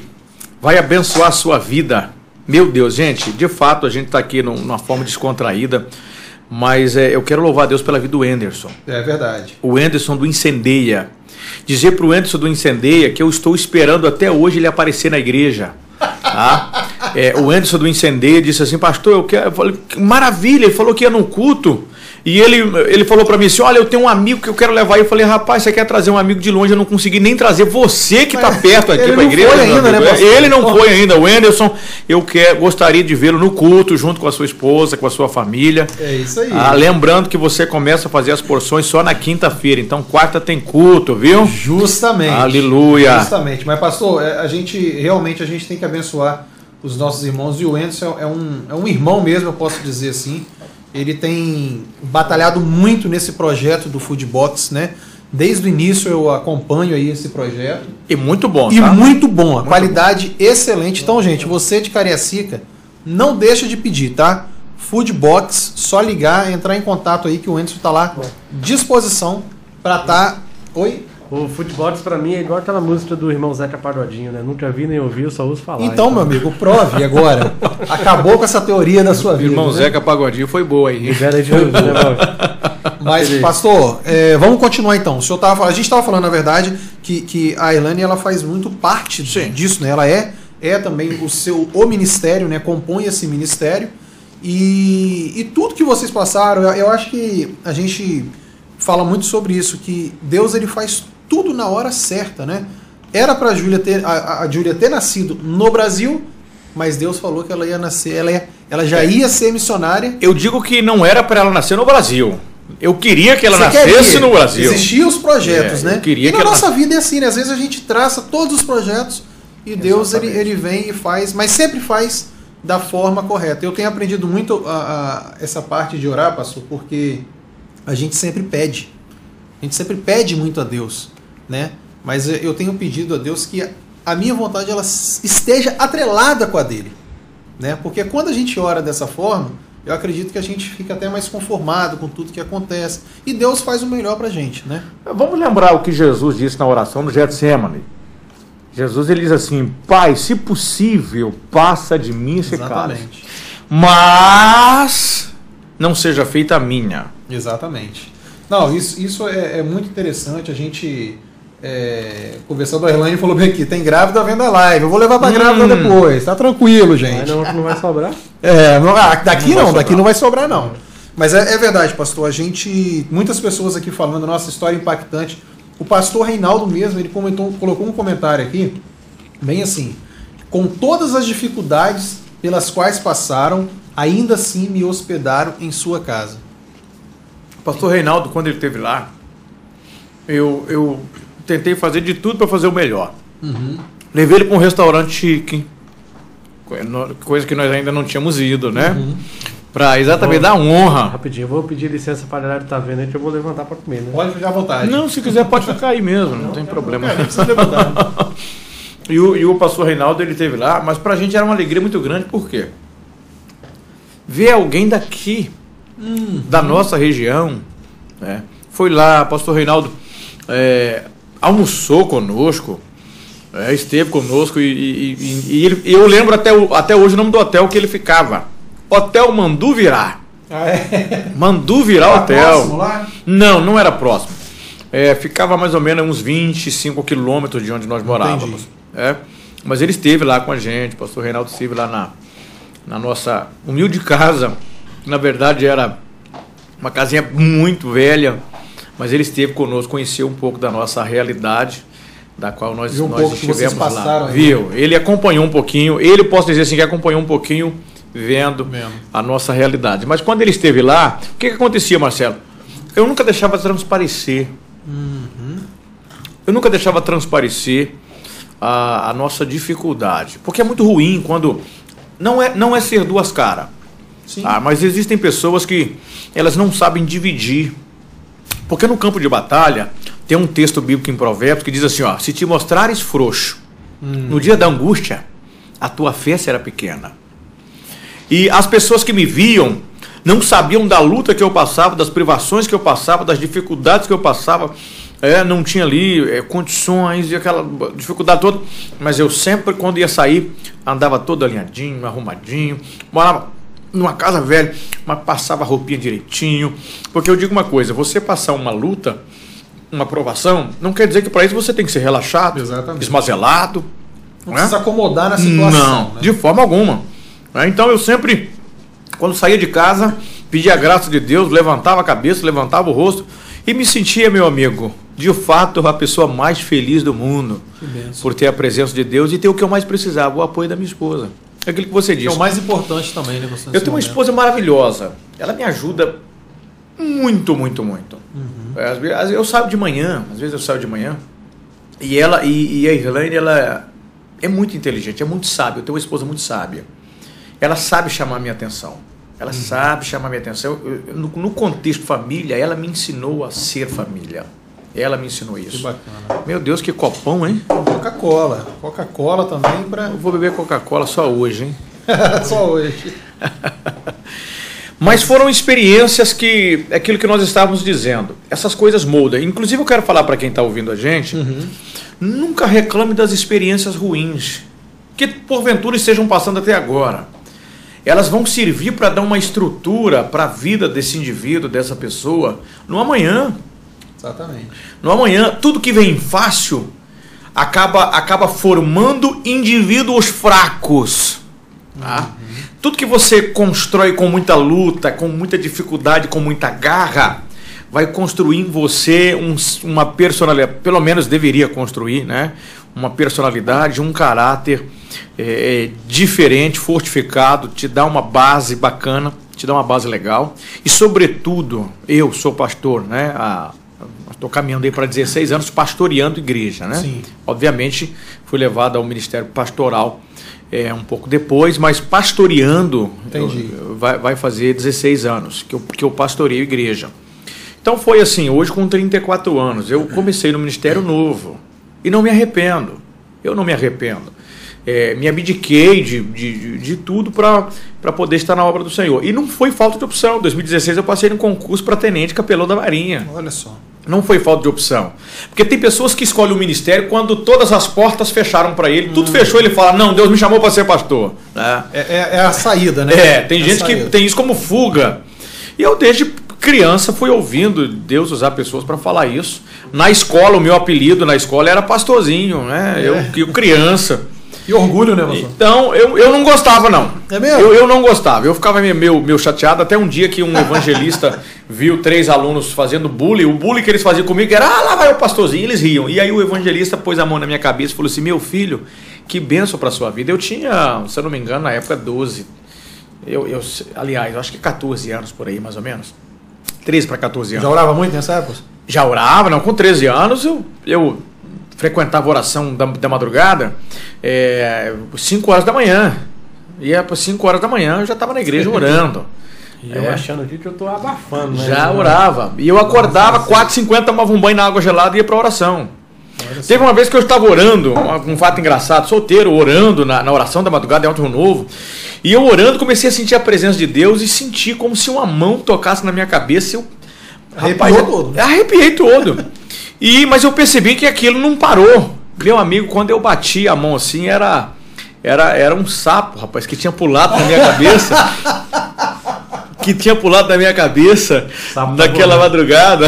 Você achando que era... Não, e eu de fato, eu senti como... Achando que fosse um toque especial ali. Meu Deus. Mas eu percebi, aí resolvi passar a mão. Quando eu passei a mão, que eu joguei, caiu no chão. Meu Deus do céu, foi um desespero. Apenas um toque. Apenas um toque. Apenas um sapo ali foi. Apenas um sapo. Antes da próxima. Você viu que fica um silêncio às vezes? Deixa eu sentar aqui para eu poder fazer um elogio. Eu não conhecia o Foodbox, coloquei aqui a propaganda. Deixa eu devolver minha massa que eu só tirei para comer. Que delícia de... Não, é muito bom. É muito bom. Muito bom. Se algum dia o pastor esteve no Paraguai, nem lembra. Essa aqui é... André, eu vou falar uma coisa. Eu conheço muito a batalha do Anderson, né? Ele hoje, para você ver, é uma porção... totalmente chega higienizada, tudo certinho, bem montada. Né? Quer dizer, você muito pede alguma coisa, muito bem servido. Essa aqui é pequena, tá? Essa aqui é pequena, nós estamos comendo 4 aqui. Cadê o Tom? Tem que comer também. Pra minha casa lá eu peço sempre a grande. Então, a gente pede a grande e lá em casa a gente deixa ainda, come no outro dia ainda. Mas é muito boa a porção do... Então eu indico, se você tá em casa aí, tá pensando o que pedir numa sexta-feira, liga pro Foodbox e pede, porque vale muito a pena. Tá, né? Antes da gente continuar, pastor, já deixar o seu mastigar também com o pastor. Isso, por favor. Vou pedir desculpa pro pessoal de casa que eu não sei o que aconteceu com os aplicativos, com os telefones. Simplesmente caiu todas as câmeras. A gente ligou ali outro telefone para poder usar outro aplicativo para conseguir transmitir a imagem. Porque senão a gente teria perdido aí a imagem, teria ficado só com o som. Mas é um projeto muito recente também. Né? A gente nossa sexta conversa. Nós estamos ainda organizando, testando e vendo como que vai utilizar, né? Para saber como que fazer. Eu não sei o que aconteceu, que caiu tudo e não está voltando. Sai do trabalho, vem direto, então a gente está nessa aí, pastor. E hoje ainda, eu até tenho que falar isso, provavelmente eles não estão assistindo, ninguém aqui sabe o que está acontecendo, mas eu cheguei hoje no escritório, era por volta de 7h20 da manhã, já fiquei bravo, porque estava fechado o portão de trás do shopping, mochuário. Inclusive, se tiver alguém da Sacavalcante ouvindo a gente, pelo amor de Deus, resolva isso. Resolvi algumas coisas e saí e tal, aquela correria, toma café, volto. Quando foi umas 10h30, 11 horas, a Maola é minha noiva, pastor. A gente sempre fala aqui da Vanessa e da Maola, são os nomes mais falados nessa... a gente sempre comenta, né? Como é que é o nome dela? Maola.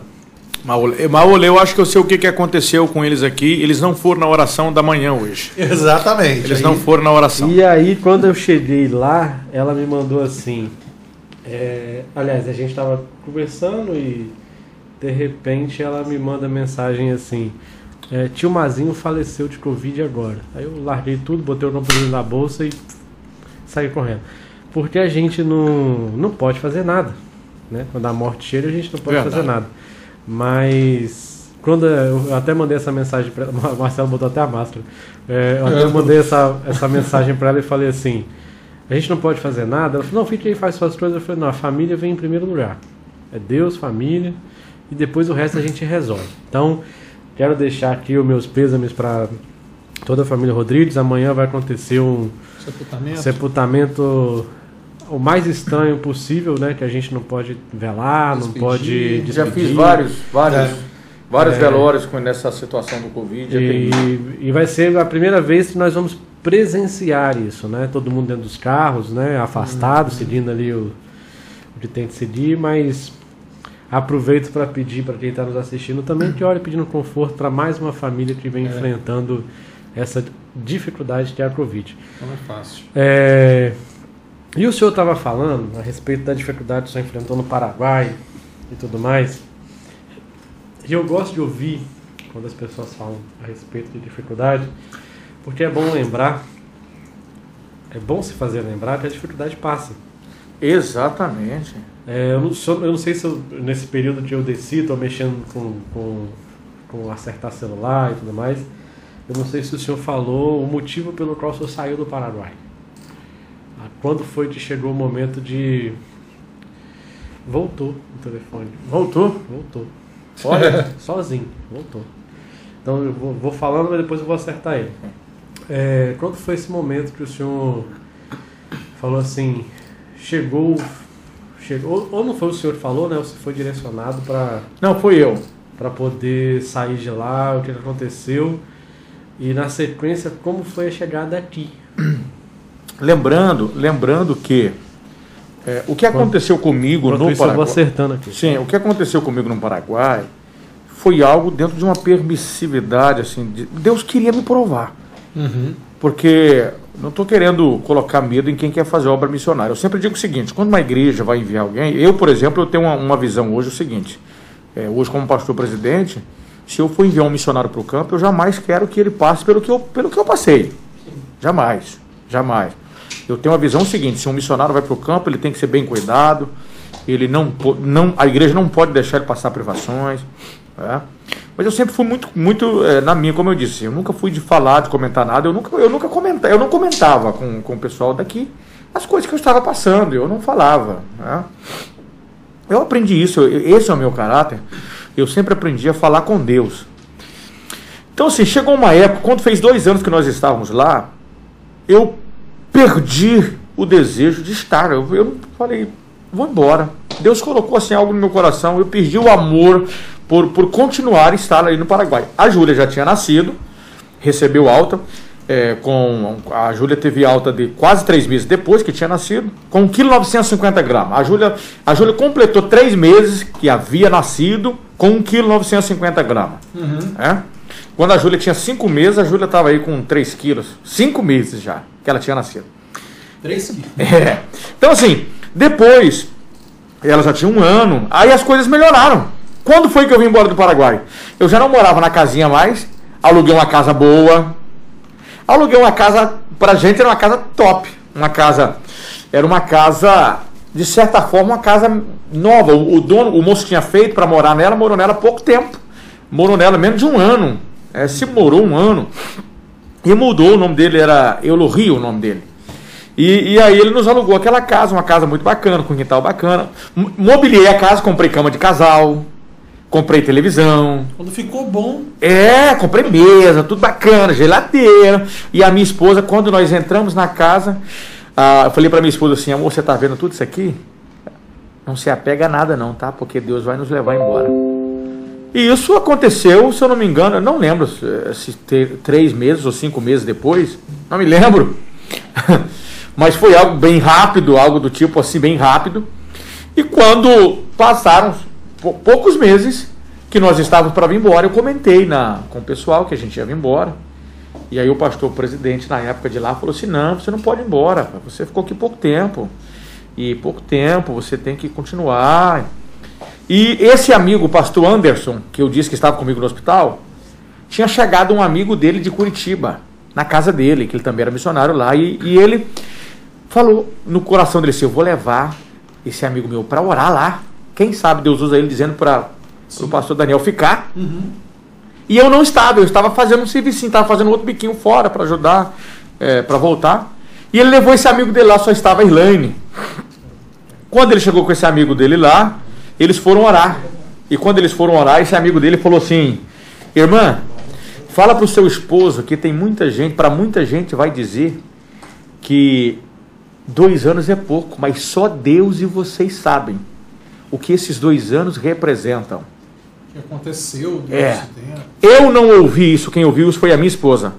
Diga para o seu esposo que vocês vão voltar e diga para ele que o lugar que ele está voltando, ele vai ser o pastor presidente. Isso a que ano? Isso em 2008. Isso em 2008. Eu não conheço essa parte da história. Só volta direto para Alto Laje?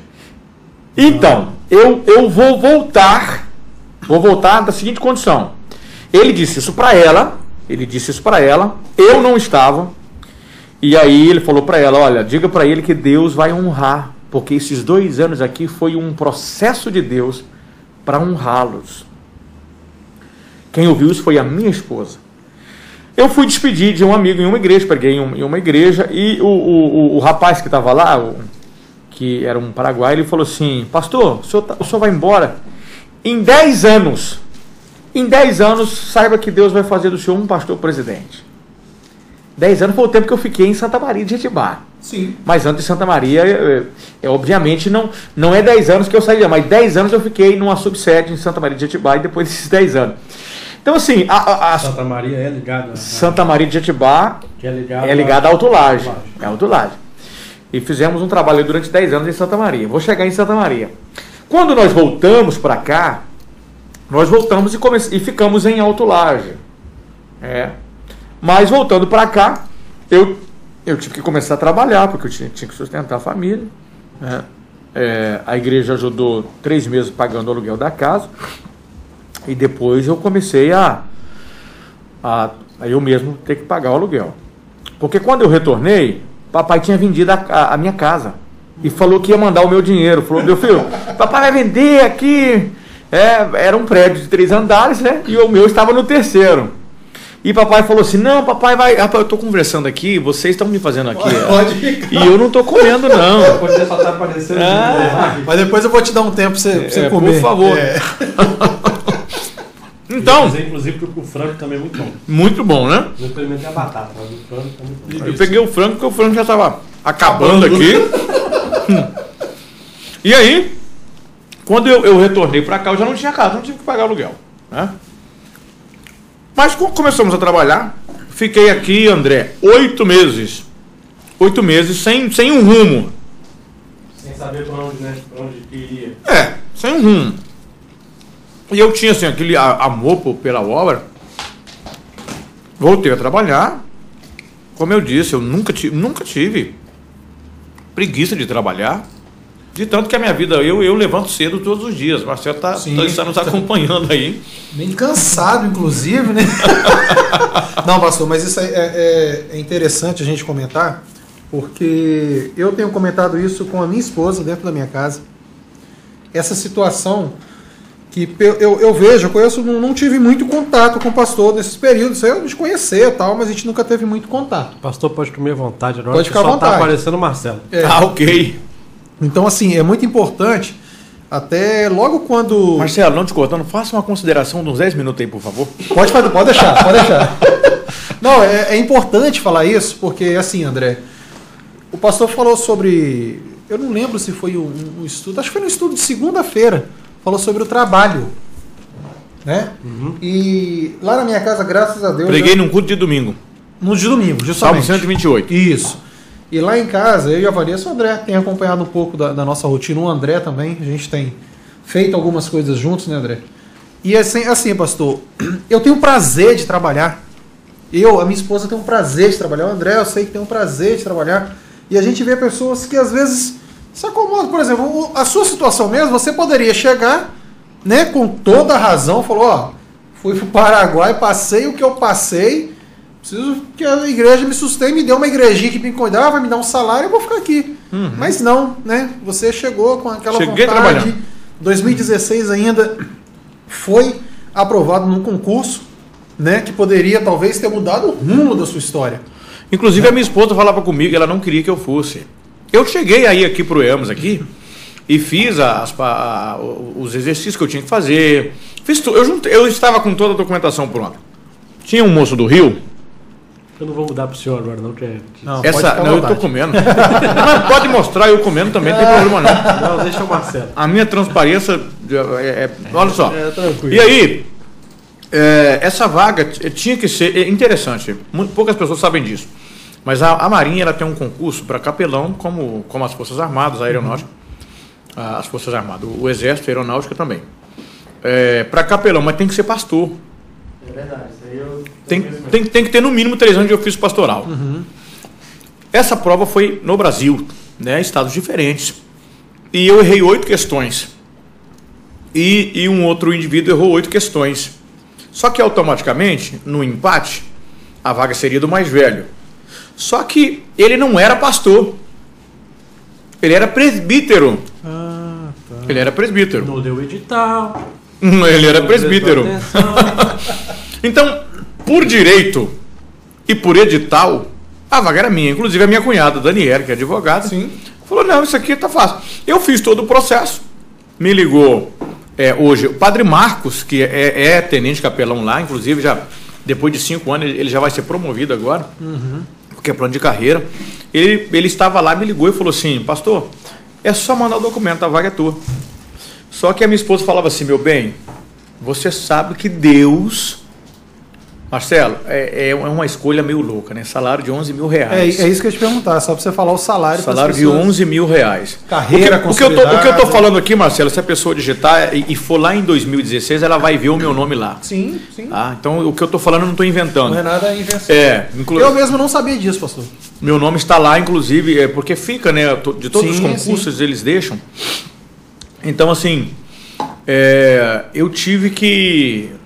Foi numa oração que eu estava orando, Deus, naquele dia eu fui para a igreja, a Daniela falou assim, amanhã vamos mandar a documentação, e eu dobrei os meus joelhos e fui orar, e Deus falou comigo, eu te escolhi para a obra, te escolhi para a obra, e eu questionei muito com Deus, falei, Deus, mas obra, eu não, Deus, obra não dá estabilidade, igreja não dá estabilidade, Deus, eu vou ter carteira assinada, a cada 5 anos... com 5 anos eu já vou ser promovido a outra patente. Eu ia me aposentar como capitão de mar e guerra, como se fosse o major, uhum, na polícia, né? Então, assim, com uma estabilidade muito bacana. Sim, sim. Mas a minha esposa, aí que eu digo a importância da mulher, né? Minha esposa falou assim, meu bem, Deus permitiu, mas não é o que Deus tem, você sabe disso. Você sabe muito bem disso, né? E por mim, eu estaria hoje na Marinha. Por mim. Hoje eu estaria na Marinha completando aí 5 anos de Marinha. Receberia a primeira? Por mim eu estaria lá. Mas mais uma vez a minha esposa, ela falou, olha, eu sei, você sabe, para o que Deus te chamou, você sabe disso, né? Arrependimento? Nenhum. Muito pelo contrário, porque 2016... 2016 eu estava querendo deixar de pastorear, porque eu comecei a olhar exatamente filhos, esposas, a esposa, né? Meu Deus, esposas não, gente, esposa. Que eu falei filhos no plural. Filhos, Meu bem, esposa, somente você, graças a Deus. Foi a minha primeira namorada, minha esposa, a única mulher da minha vida que conheci, graças a Deus. Então, 2016 para 2017, Deus renovou meu ministério. Deus renovou meu ministério. Nesse inteirinho, aí eu estudei, né? Fiz 2 pós-graduação pela faculdade, Teologia Bíblica e Psicologia Pastoral. Depois me incluí no curso de psicanálise. Enfim, fomos sempre ali renovando o conhecimento, lendo bastante. E foi assim, onde... eu não me arrependo, eu não me arrependo. Não por hoje ser um pastor presidente, mas antes disso eu já não me arrependia. O fato de estar na obra, o fato de ouvir a voz de Deus, de ouvir a voz de Deus e ver o trabalho que nós desenvolvemos em Santa Maria. Inclusive Santa Maria, nós estamos aqui por um propósito do Senhor, mas por escolha própria, Santa Maria, estávamos bem estabilizados em Santa Maria, muito bem estabilizados em Santa Maria de Jetibá. Então, o que eu aprendi na vida foi o seguinte, Marcelo, a posição hoje, ela não me faz ser feliz. O que me faz ser feliz hoje foi o chamado de Deus para a minha vida. Então, independente da posição que eu tivesse, se eu tivesse hoje que ser o porteiro da igreja, eu não vou dizer que eu o seria, não. Eu sou. Eu sou, porque às vezes chega a gente lá, eu estou lá na porta recebendo. Então, o faço com muito carinho, faço com muito prazer a obra de Deus. Então, é algo que eu fico agradecido a Deus, não porque mereço, mas porque Deus foi bondoso. Então, não me arrependo de abrir mão em 2016. Confesso que, no momento, eu tentei sair por outros caminhos de ir para lá, né? De tanto que fui, vim aqui para a Marinha, fiz os exercícios, fiz a natação, vim na outra ocasião para entregar a documentação e tudo, mas não era um propósito assim de Deus, Deus usou. Aí eu me lembro que um dia eu vim em Alto Laje pregar, num culto de ceia, Deus usou uma senhora que não enxergava mais. Ela estava sentada no círculo de oração ali, não me lembro o nome dela, porque eu não conhecia muito bem os irmãos aqui. E eu terminei de pregar na ceia, descendo os degraus. Ela estava em pé, próximo ao púlpito. E o meu irmão falou comigo assim, aquela irmã ali quer falar contigo. E eu desci e falei, irmã, a senhora quer falar comigo? E ela falou, o pastor Daniel, que pregou? Eu falei, Eu falei, porque eu não enxergo direito, meu filho. E aí ela colocou a mão no meu ombro. Isso em 2016. Nessa questão, eu querendo ir, já tinha feito concurso. E aí nesse culto eu tinha descido de Santa Maria falando com Deus assim, Deus, muito obrigado, eu não vou pastorear mais, eu vou para Marinha, Deus, lá eu vou ter estabilidade lá, e falando, fazendo 1001 planos, eu tenho filhos, eu tenho esposa. E aí quando ela colocou a mão, ninguém sabia disso, eu fui sozinho nesse culto, ninguém sabia da minha conversa com Deus. Ela colocou a mão no meu ombro e falou assim, assim te diz o Senhor, vieste fazendo o plano dizendo, tenho filhos, tenho esposa, vieste dizendo que ministério não dá estabilidade para a família. Meu Deus, essa mulher estava onde no carro? Não, meu Deus do céu, eu estou falando de uma senhora que tinha mais de 70 anos, mais de 70 anos, não enxergava mais. E aí ela disse assim, eu, Senhor, já te disse e vou repetir de novo. Disse que te chamei para esta obra, não faça outra coisa além daquilo que eu te chamei para fazer, porque dos teus filhos, da tua esposa, da tua família, eu vou cuidar sempre. Meu amigo. Não tem como, né? Não tem como. Veio com o pensamento. Voltei com o mesmo pensamento. Voltei com o mesmo pensamento. Mas aí ficou o conflito. Aquele conflito. Meu Deus! Tem que ser Deus, eu tenho que ser Deus. Quem falou isso para essa mulher, gente? Não tem como. Só eu estava dentro do carro, ninguém sabia. Porque foi naquele. E eu vim com o carro, dirigindo o carro e falando com Deus sozinho. Não, Deus, vai ser bom, eu vou ter estabilidade e o salário é muito bom. E É, então, quando Deus tem um projeto na sua vida e você quer encarar, se você aceitar o desafio, fácil, Marcelo, não vai ser. Mas o mais lindo é que quando Deus chama Abraão para uma terra que Deus mostraria para ele, Deus falou assim, ó, e eu te mostrarei. Deus não mostrou a terra. Deus não mostrou como seria. Deus falou com ele, vem comigo, Abraão. Não se preocupa com o resto. Te mostrarei. Vai ser no caminho. No caminho a gente resolve. No caminho a gente resolve. É isso aí. Então é isso aí. Nós estamos na dependência de Deus, procurando fazer a obra do Senhor. E eu faço a obra de Deus, Marcelo. Eu procuro fazer com zelo. Eu levo as coisas de Deus muito a sério. Você tem me acompanhado um pouquinho aí. Levo as coisas de Deus a sério, porque Deus, ele é poderoso. E Deus, ele quer usar-nos, mas para isso nós precisamos levar as coisas de Deus muito a sério. Não, isso é bom. Pastor, a gente tem visto, né, tudo isso que o senhor tem falado aqui. Não foi ele que tirou a câmera, não? Para ele vir cá pegar o... Foi ele. Desligou a câmera para pegar o camarão. De vez em quando entra o quarto homem da fornalha aqui. Pronto, ele saiu, eu posso mudar até de câmera. Mas é bacana, pastor, isso que a gente está conversando, né? Claro que a gente poderia ficar a noite toda aqui, né, André? Sim, mas aí eu queria até que o Marcelo, se deixar, vira não é uma conversa, vira uma minissérie, né? Até a Vanessa já reclamou isso com ele, já que tem que falar menos. É verdade.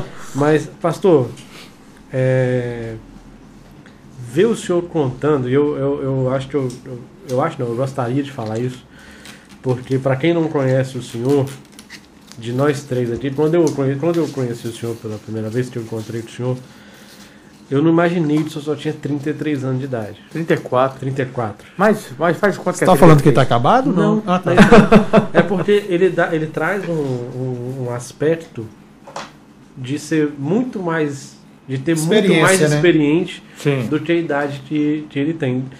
Eu posso falar que 30 anos é novo, porque eu tenho 30, né? Então, 30 anos é novo. Mas eu falo assim, com relação ao peso de, talvez, de compromisso, né? Que o senhor tem lá com a questão da igreja e tudo mais. E também porque... o telefone caiu de novo, não é para eu falar. Voltou, então pode voltar para mim. E aí eu olho pro senhor, fica como se eu fosse um menino de 16, 15 anos, começando ainda, né, a aprender algumas coisas da vida.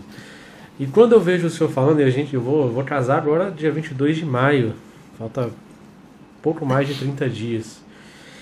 E hoje a gente estava lá discutindo o tamanho da cama, tu vai comprar isso, comprar aquilo, porque tem que casar com o apartamento, com os carros na garagem, com o talher na gaveta, com a comida, o emprego garantido, né, a estabilidade garantida e tudo mais.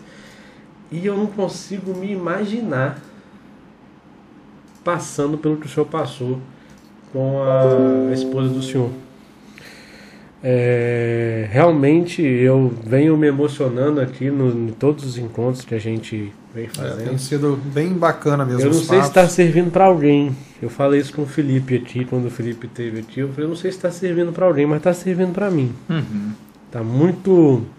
é muito bom a gente ouvir as pessoas falando e comprovando que a gente vê, na verdade, né? Porque uma coisa é a pessoa que está em casa assistindo, ou que vai nos ouvir depois no carro, na academia, enfim. Ela ouvir uma coisa. A gente vê a pessoa que é o milagre é completamente diferente do que a pessoa que está apenas ouvindo. E, para mim, tem sido uma experiência muito boa nesse sentido. Quando a gente começou o projeto aqui do podcast, a gente não tinha nome, a gente não tinha ideia do que a gente ia falar e tudo mais. Eu jamais imaginei que seria um podcast gospel. Eu estava brincando com o Marcelo a respeito disso. Porque a gente veio... enquanto o senhor falava, tudo o senhor passou no Paraguai, as dificuldades, parece que o que a gente está vivendo agora com esse coronavírus é uma fichinha. Eu não digo com relação a questões de morte e tudo mais, sim, mas eu digo com relação a trabalho. As pessoas... hoje a gente entregou lá as cestas básicas e o Alex, deixar isso em evidência, o Alex é da Toy Car. Inclusive eles estão recebendo lá doações para poder levar para outras pessoas. E aí ele me disse assim, cara, eu tenho recebido muita mensagem de gente que a gente não acredita que está precisando de ajuda. E elas estão com vergonha de pedir ajuda. Uhum. Porque são pessoas que trabalham, que estudaram e que se encontram hoje no momento de não ter onde comer em casa. Uhum. E eu nunca tive a experiência, a gente já passou por dificuldade e tudo mais, mas eu nunca tive a experiência, e peço a Deus que não a tenha, de chegar em casa e ter a comida do dia. O que eu venho me policiando e mudando nesse tempo é de comprar o que precisa. Uhum. Porque eu vim de uma família, apesar de não parecer, uma família de italianos, né? Italiano é farturento. Com esses olhos verdes aí, você parece um italiano, não? Achei até que era de uma tribo de índios.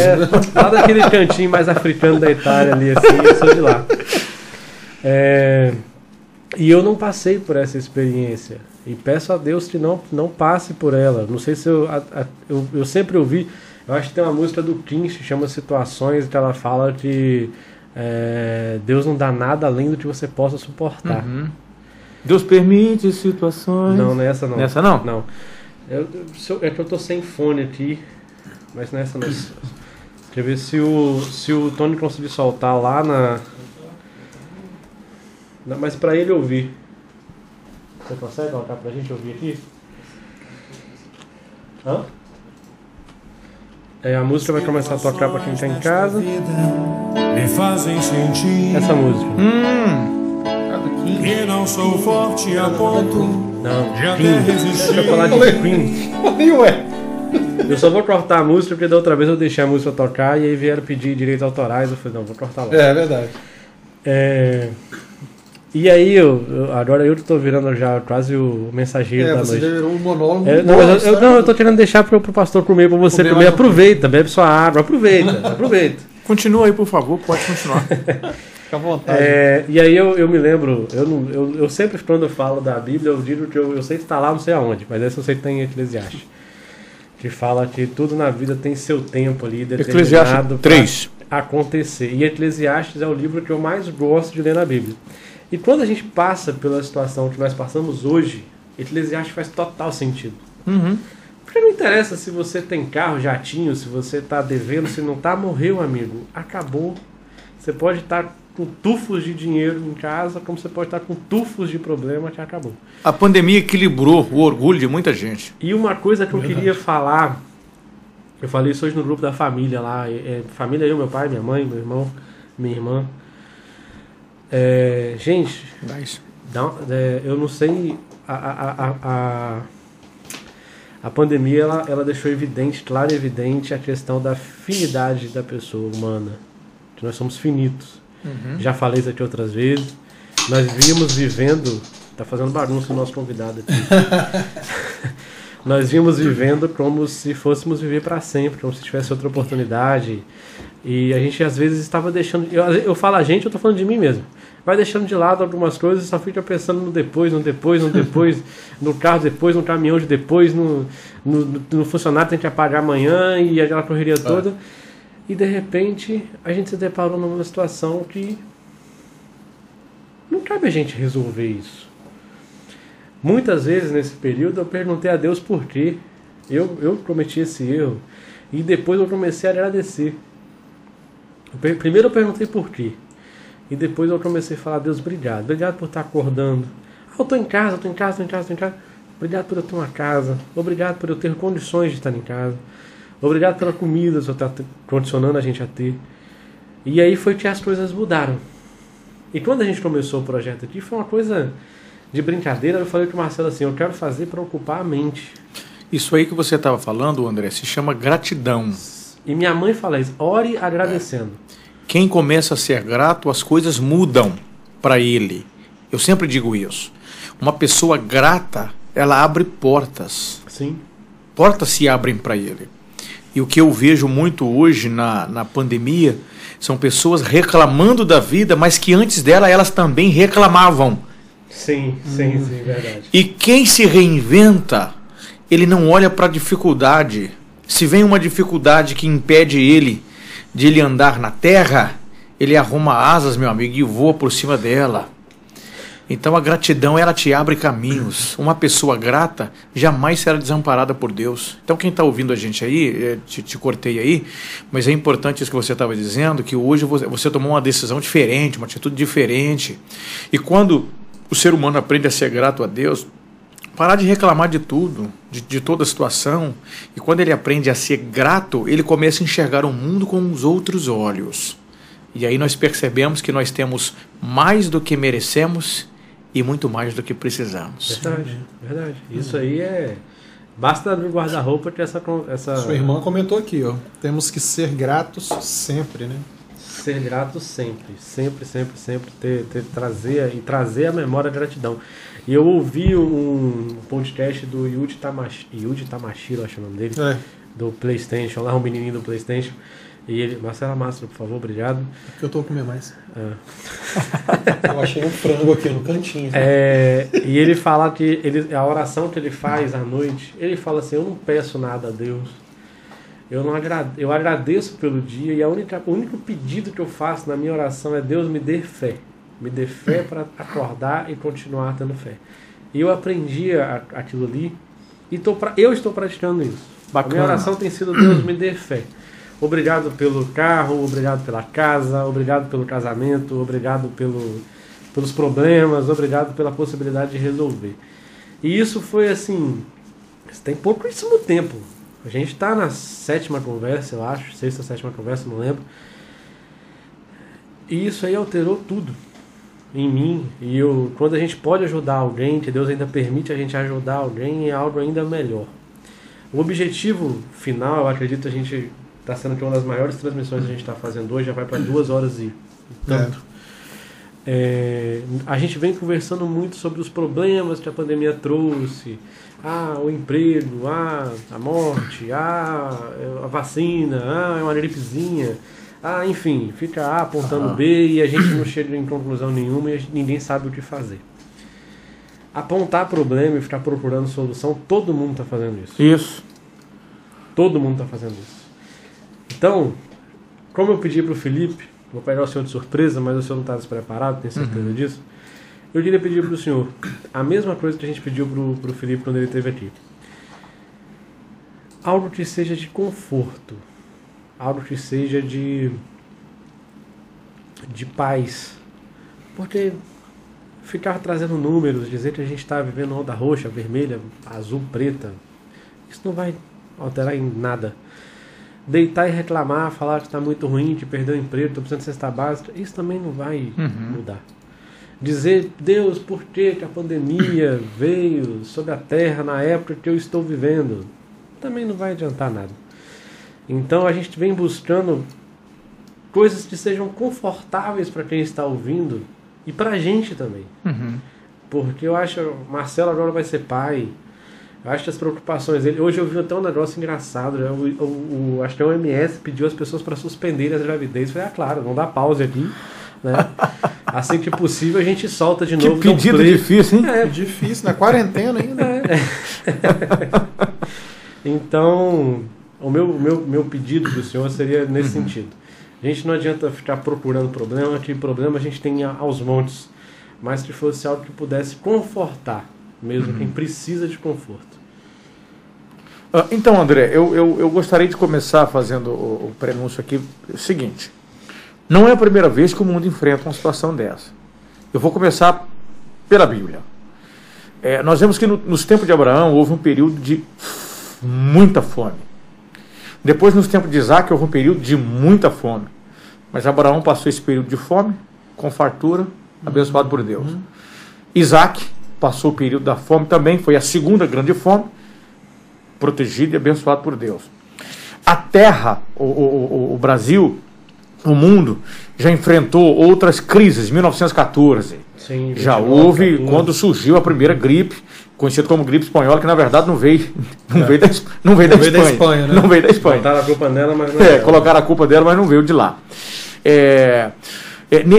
Nesses períodos, nós tivemos peste negra, a rubéola mesmo quando veio, algumas enfermidades que nem tem hoje, mas mataram muita gente. Em 1939, foi 1940, 1941, 42, houve o segundo surto da gripe.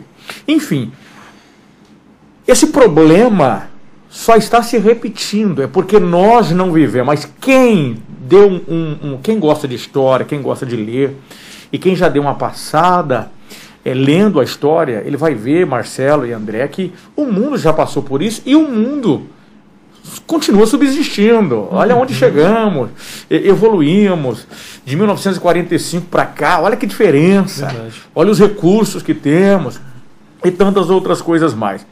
Então, o que que eu quero, por que que eu comecei com isso? O que que eu quero dizer com a questão da pandemia, com a questão de conforto para todos que nos assistem? Continuem vivendo a vida, continuem vivendo. As pessoas estão se trancando, deixando de viver. Durante essa pandemia eu tenho tido os cuidados com todos os protocolos. Sim, claro. Álcool em gel, máscara e presença de Deus são coisas que não pode faltar nessa pandemia. Por onde você está andando, você tem que ter álcool em gel, máscara e presença de Deus. Então, se tem uma coisa que eu não tenho é a preocupação e o medo. Eu não tenho preocupação, eu não tenho medo. Porque o André estava falando sobre confiar em Deus, sobre que Deus tem cuidado, sobre a questão do que ele ouviu, sobre pedir, agradecendo a Deus, a oração lá do moço, né? Uhum. Eu aprendi uma coisa com os judeus. Os judeus, quando vão orar, eles não oram pedindo toda a oração. Eles pedem a primeira vez, na primeira oração que eles vão fazer, vão pedir algo naquela oração. As outras, eles não pedem, eles não repetem a petição. Porque o judeu ele tem uma crença o seguinte: eu sirvo a um Deus que é o Todo-Poderoso. E Deus tem o poder de fazer o que eu pedir na primeira vez. Nas outras, ele só agradece a Deus por aquilo que ele pediu estar chegando. Não precisa ficar lembrando, né? Não precisa ficar lembrando Deus. Então, nesse período de pandemia, o que eu digo para... O que eu tenho feito? Eu tenho vivido da mesma maneira como antes da pandemia. Uhum. Eu não deixei de viver. Viver da mesma maneira, porque eu creio em Deus. Outra coisa, vamos olhar ao nosso redor? Quantas pessoas foram, mas Deus nos deu a oportunidade de estar aqui? Exatamente. Estamos aqui. Eu não tenho que ter medo de morrer. Eu tenho que ter gratidão por estar vivo já no segundo ano de pandemia. Verdade. Então as pessoas focam mais nos problemas e esquecem de olhar os benefícios. Então a confiança em Deus nesses momentos de pandemia é algo muito algo interessante, maravilhoso. A minha esposa, ela passou pelo Covid, eu também passei pelo Covid. E eu passei pelo Covid, André e Marcelo. Quando eu passei pelo Covid, que eu comecei a sentir, eu falei, gente, ó, eu acho que eu tô com Covid, já me isolei, fiz o exame, comecei a tomar e fui pro quarto fazer live. Ficava fazer live, trazer a palavra, e o exame deu positivo.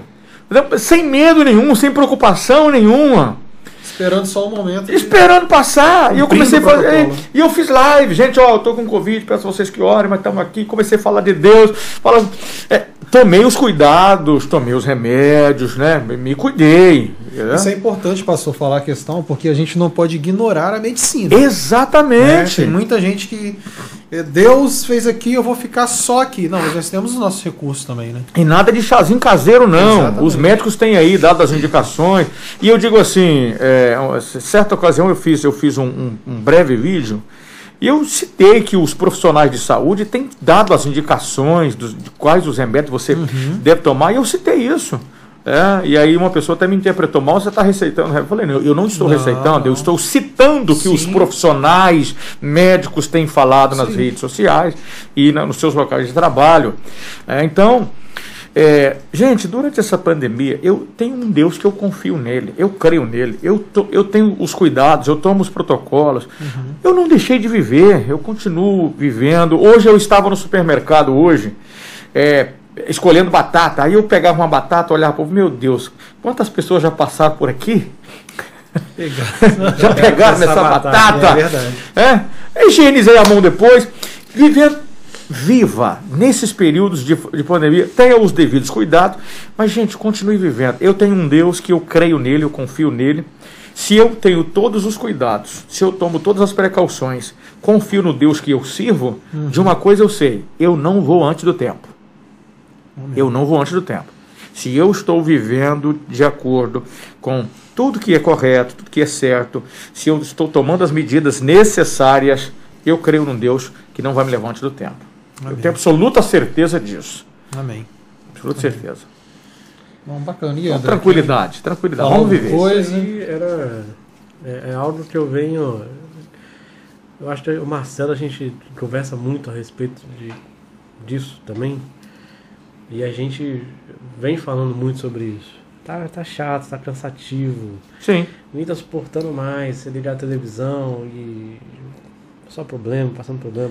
Eu acho, a gente senta pra conversar, a gente roda. Volta no assunto, né? Quando morre alguém hoje, a gente pergunta o quê? Foi de Covid? Foi de Covid? Isso virou rotina, isso virou agora... Isso virou o... Como é que eu posso dizer? É a pergunta do momento. É a questão principal, né? Importante o pastor André reafirmar uma situação que às vezes as pessoas não entendem. Ah, vacina. Gente, eu acredito, nós vamos ser vacinados. Todos serão vacinados. Tá? Eu estou acreditando, eu estou vendo até que está num processo bem rápido. Nós temos que valorizar também as coisas que estão acontecendo, que as pessoas ficam só... porque vira aquela questão política, né? Então, relatar, porque o presidente não faz isso, porque aquela coisa... Não, está sendo rápido, temos que valorizar. Os médicos, os enfermeiros estão assim... Cansados, esgotados mentalmente. Eu conheço enfermeiros, amigos nossos que chegam em casa e choram porque vê amigos ali morrendo. Enfim, mas nós temos que entender que esse vírus, ele não vai embora. Nós temos que aprender a conviver com isso. Eu faço uma pergunta, será que o vírus de 1940, 1939,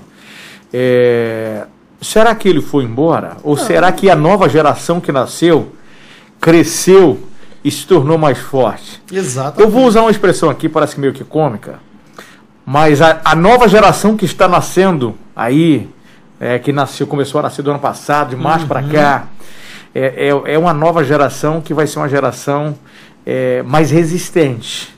Então, todo problema que aparece, Deus, ele fez o ser humano incrível. Se essa pandemia não passar, eu creio no arrebatamento. Eu creio que Jesus vai arrebatar a igreja. Eu creio nele. Ele não acredita, não tem problema. Mas eu acredito. Eu aprendi a valorizar a minha convicção. Sim. Né? Se ela não passar, eu creio que Jesus vai arrebatar a igreja. Mas, do contrário, se não for um propósito de Deus agora, eu entendo uma coisa, de que ele vai passar, mas vai nos deixar mais fortes. Muito. A nossa saúde mesmo vai tornar-se mais forte, mais resistente. Porque Deus fez o ser humano incrível. O ser humano, o nosso corpo produz anticorpos. Então o próprio Deus fez algo. Deus fez uma máquina que se atualiza. Sim.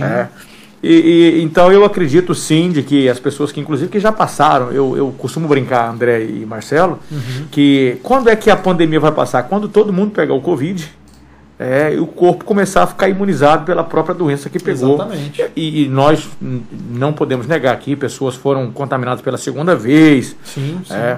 Mas o número dos que foram contaminados pela segunda vez e morreram, nunca nem se falou sobre isso, né? Sobre segunda contaminação. Eu mesmo tive 2 vezes a positiva. Que a pessoa pegou a segunda vez e morreu. Então eu ainda não ouvi nem falar sobre o assunto, mas com certeza pode ser que tenha. Não, mas bacana. Mas isso vai passar. Por quê? Porque o mundo já passou por situações semelhantíssimas. Só que nós não estávamos lá. Vai ler sobre a peste negra na época. Foi terrível, foi uma devastação terrível. Terrível. Então houve outras doenças, outras pandemias por aí que passaram, o mundo sobreviveu, subsistiu e outra coisa, evoluiu. Evoluiu, justamente. Vamos continuar, se Jesus não voltar e arrebatar a igreja, vamos continuar crescendo, evoluindo. Daqui uns dias eu vou vir para cá, não é nem de carro, é um negócio já por cima da cidade, igual lá no Jetson, né? É o Jetson. Os Jacksons. Os Jacksons. Os Jacksons. Os Jacksons.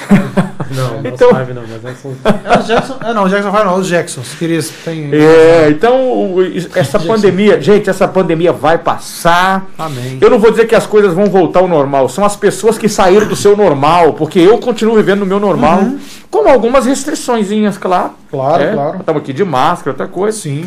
Mas beleza. André, estamos caminhando para o final, né? Estamos com mais de 2 horas aí. 2 e 13. Depois nós vamos ter bastante cortes aí, foram partes bacanas. Pastor, nós ficamos aqui muito tempo, eu sei que o senhor tem muita história de superação, de fé para passar para a gente, eu te falo como um representante dos jovens até da igreja, não tão jovem, mas um jovem representante, né? Jovem senhor. Porque, assim, que a gente vê é o que o André falou. Pastor, eu não te conheci, só que eu vejo que o senhor tem essa garra, essa diferença, e isso nós estamos sentindo, tá? Isso é importante falar, que isso nos traz também, nos chama para uma responsabilidade, porque a gente tem conversado muito sobre isso, né? Até o nosso amigo lá, da Ricardo Veículos, semana que vem nós vamos divulgar ele aqui. Falado muito sobre isso, poxa, o tempo está passando. Aqueles que estavam fazendo estão chegando no seu momento, né? Nós temos várias pessoas, o nosso saudoso irmão Paulo, o diácono Paulo, o saudoso pastor Pedro Lírio, como tantos outros que estavam ali à frente à obra.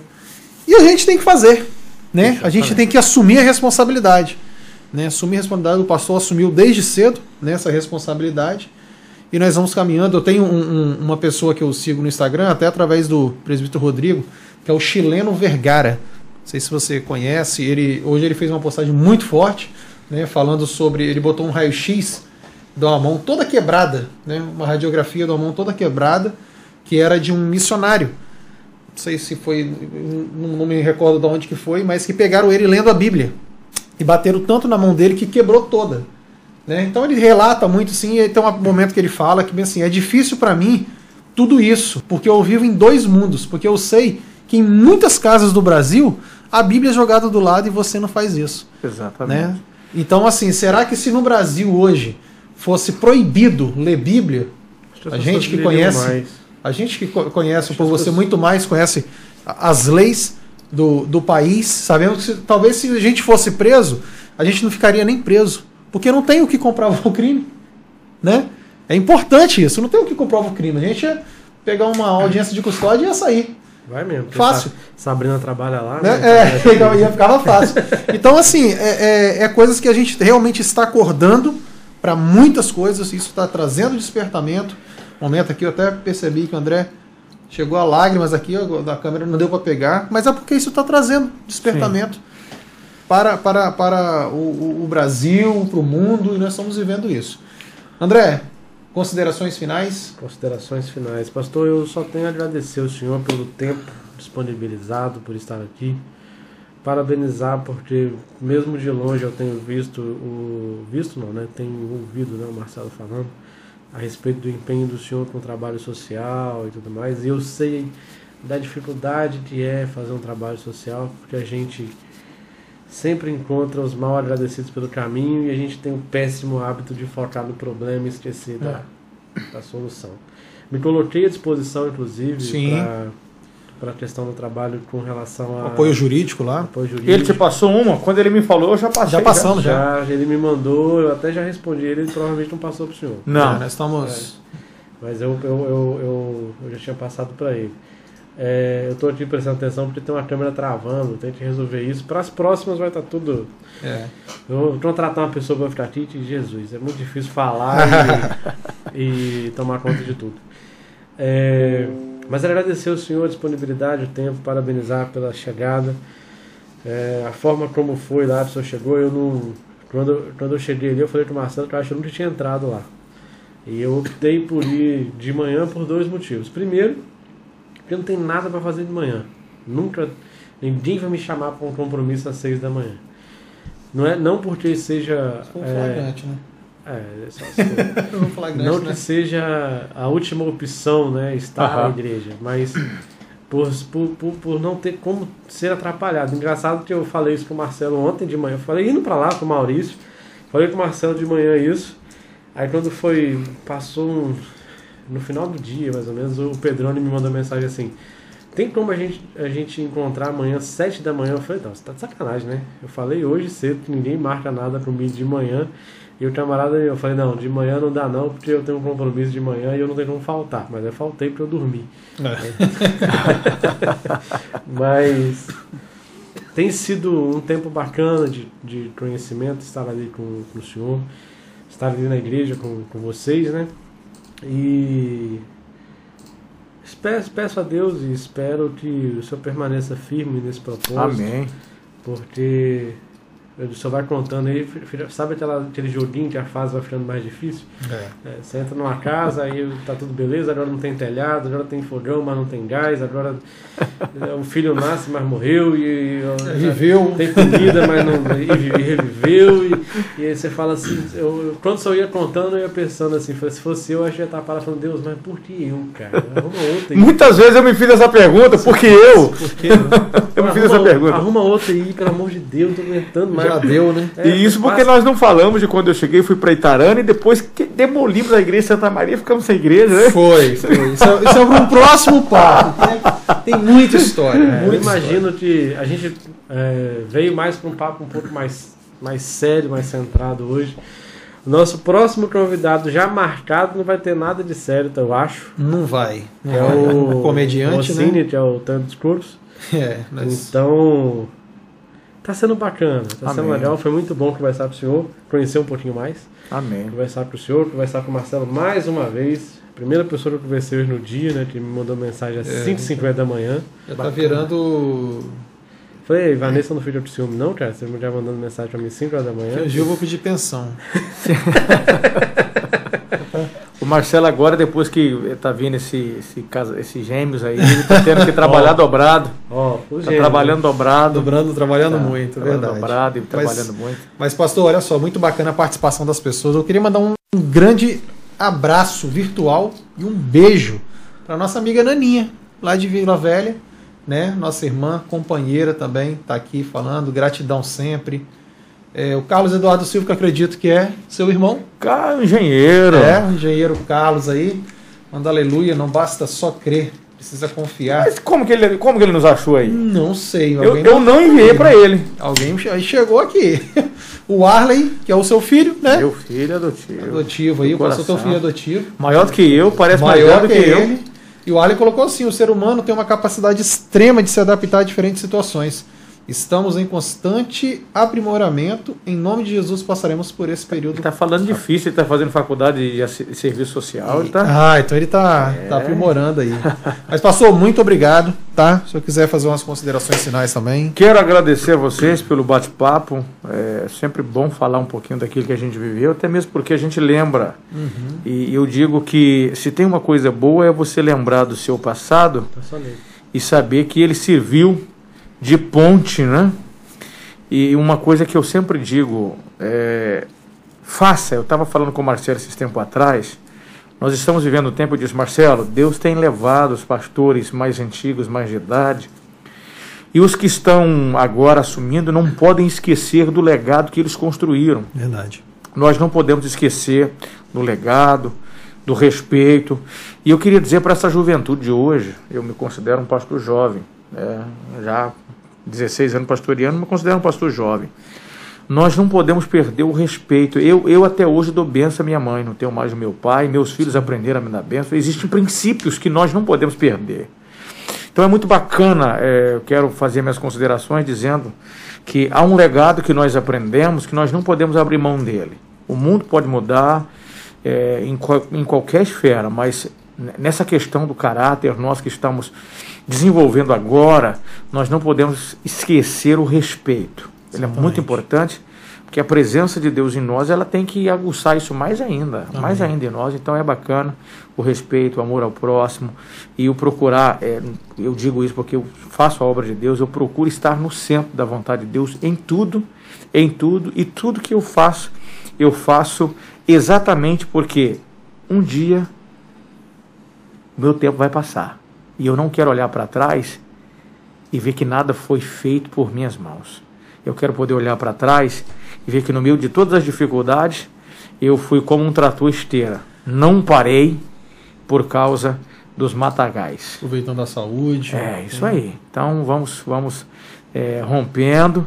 E sobretudo saber que temos um momento de trabalho, um momento de família, um momento de lazer, dividindo também as coisas, né? Não é só também, temos que cuidar da saúde emocional, espiritual, familiar. Pastor psicanalista. Mas não podemos parar, né? Então vamos cuidar também dessas coisas que são importantes um momento de lazer, tem hora que ele vai fazer uma diferença muito grande. Então eu vou nessa rotina de manhã, mas tem aquele dia que eu falo, não, hoje eu vou descansar um pouco. Tá certo, sim, vou descansar um pouco. Nesse início agora a gente tá muita correria, porque chegamos agora, mas semana passada mesmo eu tive uns 2 dias que eu não fui.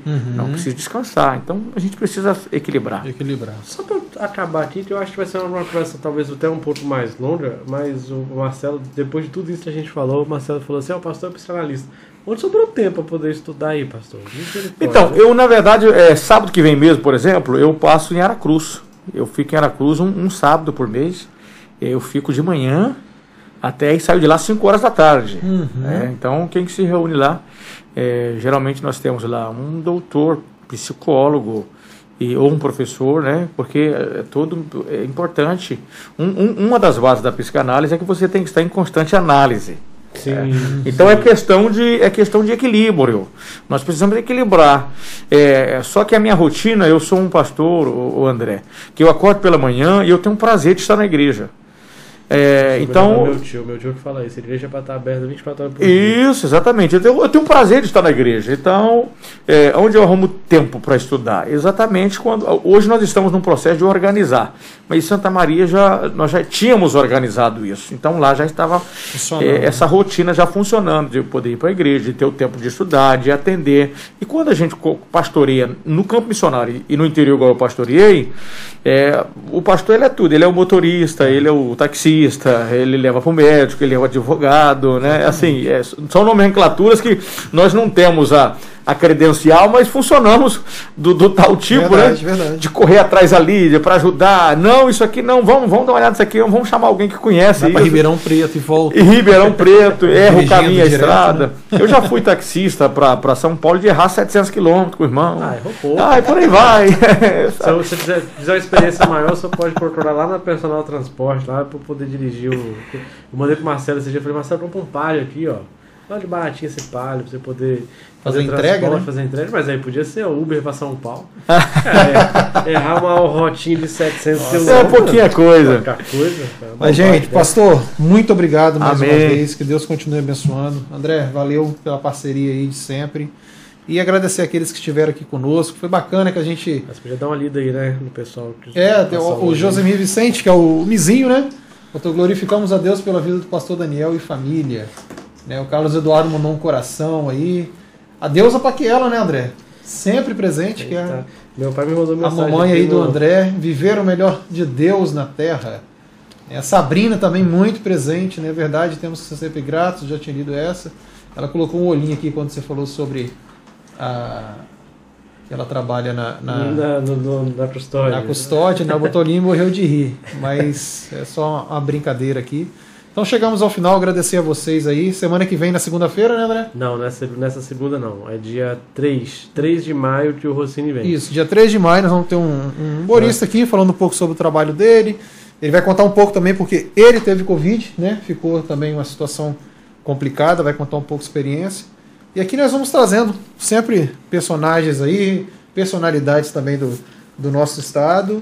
E vamos seguindo. Você que não segue no Instagram, é @PodCapixaba Cast. É isso aí. E também se você puder colocar, André, depois o Instagram do pastor, né? Nós vamos cobrar para ele começar a movimentar mais esse Instagram aí. O meu Instagram é muito engraçado. Alguém manda uma coisa e fala assim, eu entrei esse dia, a Rafaela. A Rafaela é a que mais propaga, faz divulgação. Aí eu entrei um dia e falei, Rafaela, eu tô olhando aqui, tem 3 coisinhas apagadas aqui, isso já não está mais, é alguma coisa do tipo. Você fica mandando... O que é isso? Por que você manda e apaga? Ela, não, pastor. Eu fico postando lá no meu Stories e o senhor demora demais a entrar no seu Instagram. Quando eu vou entrar, 24 horas, né? 24 horas. Quando eu vou entrar, tem 4 Stories que ela me mencionou e eu não vi. Não viu? Um abraço aí para nossa amiga cantora Rafaela Monteiro. Um abraço também para o nosso amigo Josué, né? Grande pregador. Pregador Josué Monteiro. Eu queria trazer o Josué um dia aqui. Tá, também. Eu tô falando, tá vendo no podcast. Nós vamos fazer um momento. Segunda-feira vai ser o gospel, sexta-feira vai ser o aberto. Mas, gente, muito obrigado. Deixa eu colocar aqui que eu tava procurando onde tava. O quê? O nome do pastor, com o Instagram. Meu canal, Viva com Sabedoria. O pastor tem um canal no YouTube. Pastor tem um canal no YouTube, André, muito bacana. Tá? Com mensagens aí de reflexão. E mensagens curtas, mensagens bacana. Curtas, né? Então, viva com sabedoria. Depois nós vamos divulgar lá também o canal. Show de bola. Tá bom? Yes. Beleza. Depois essa conversa também vai estar no Spotify, né? Pelo Spotify, você pode escutar aí dirigindo e tal. É só o áudio da conversa. Só o áudio. E muito obrigado, gente, pela colaboração e até a próxima.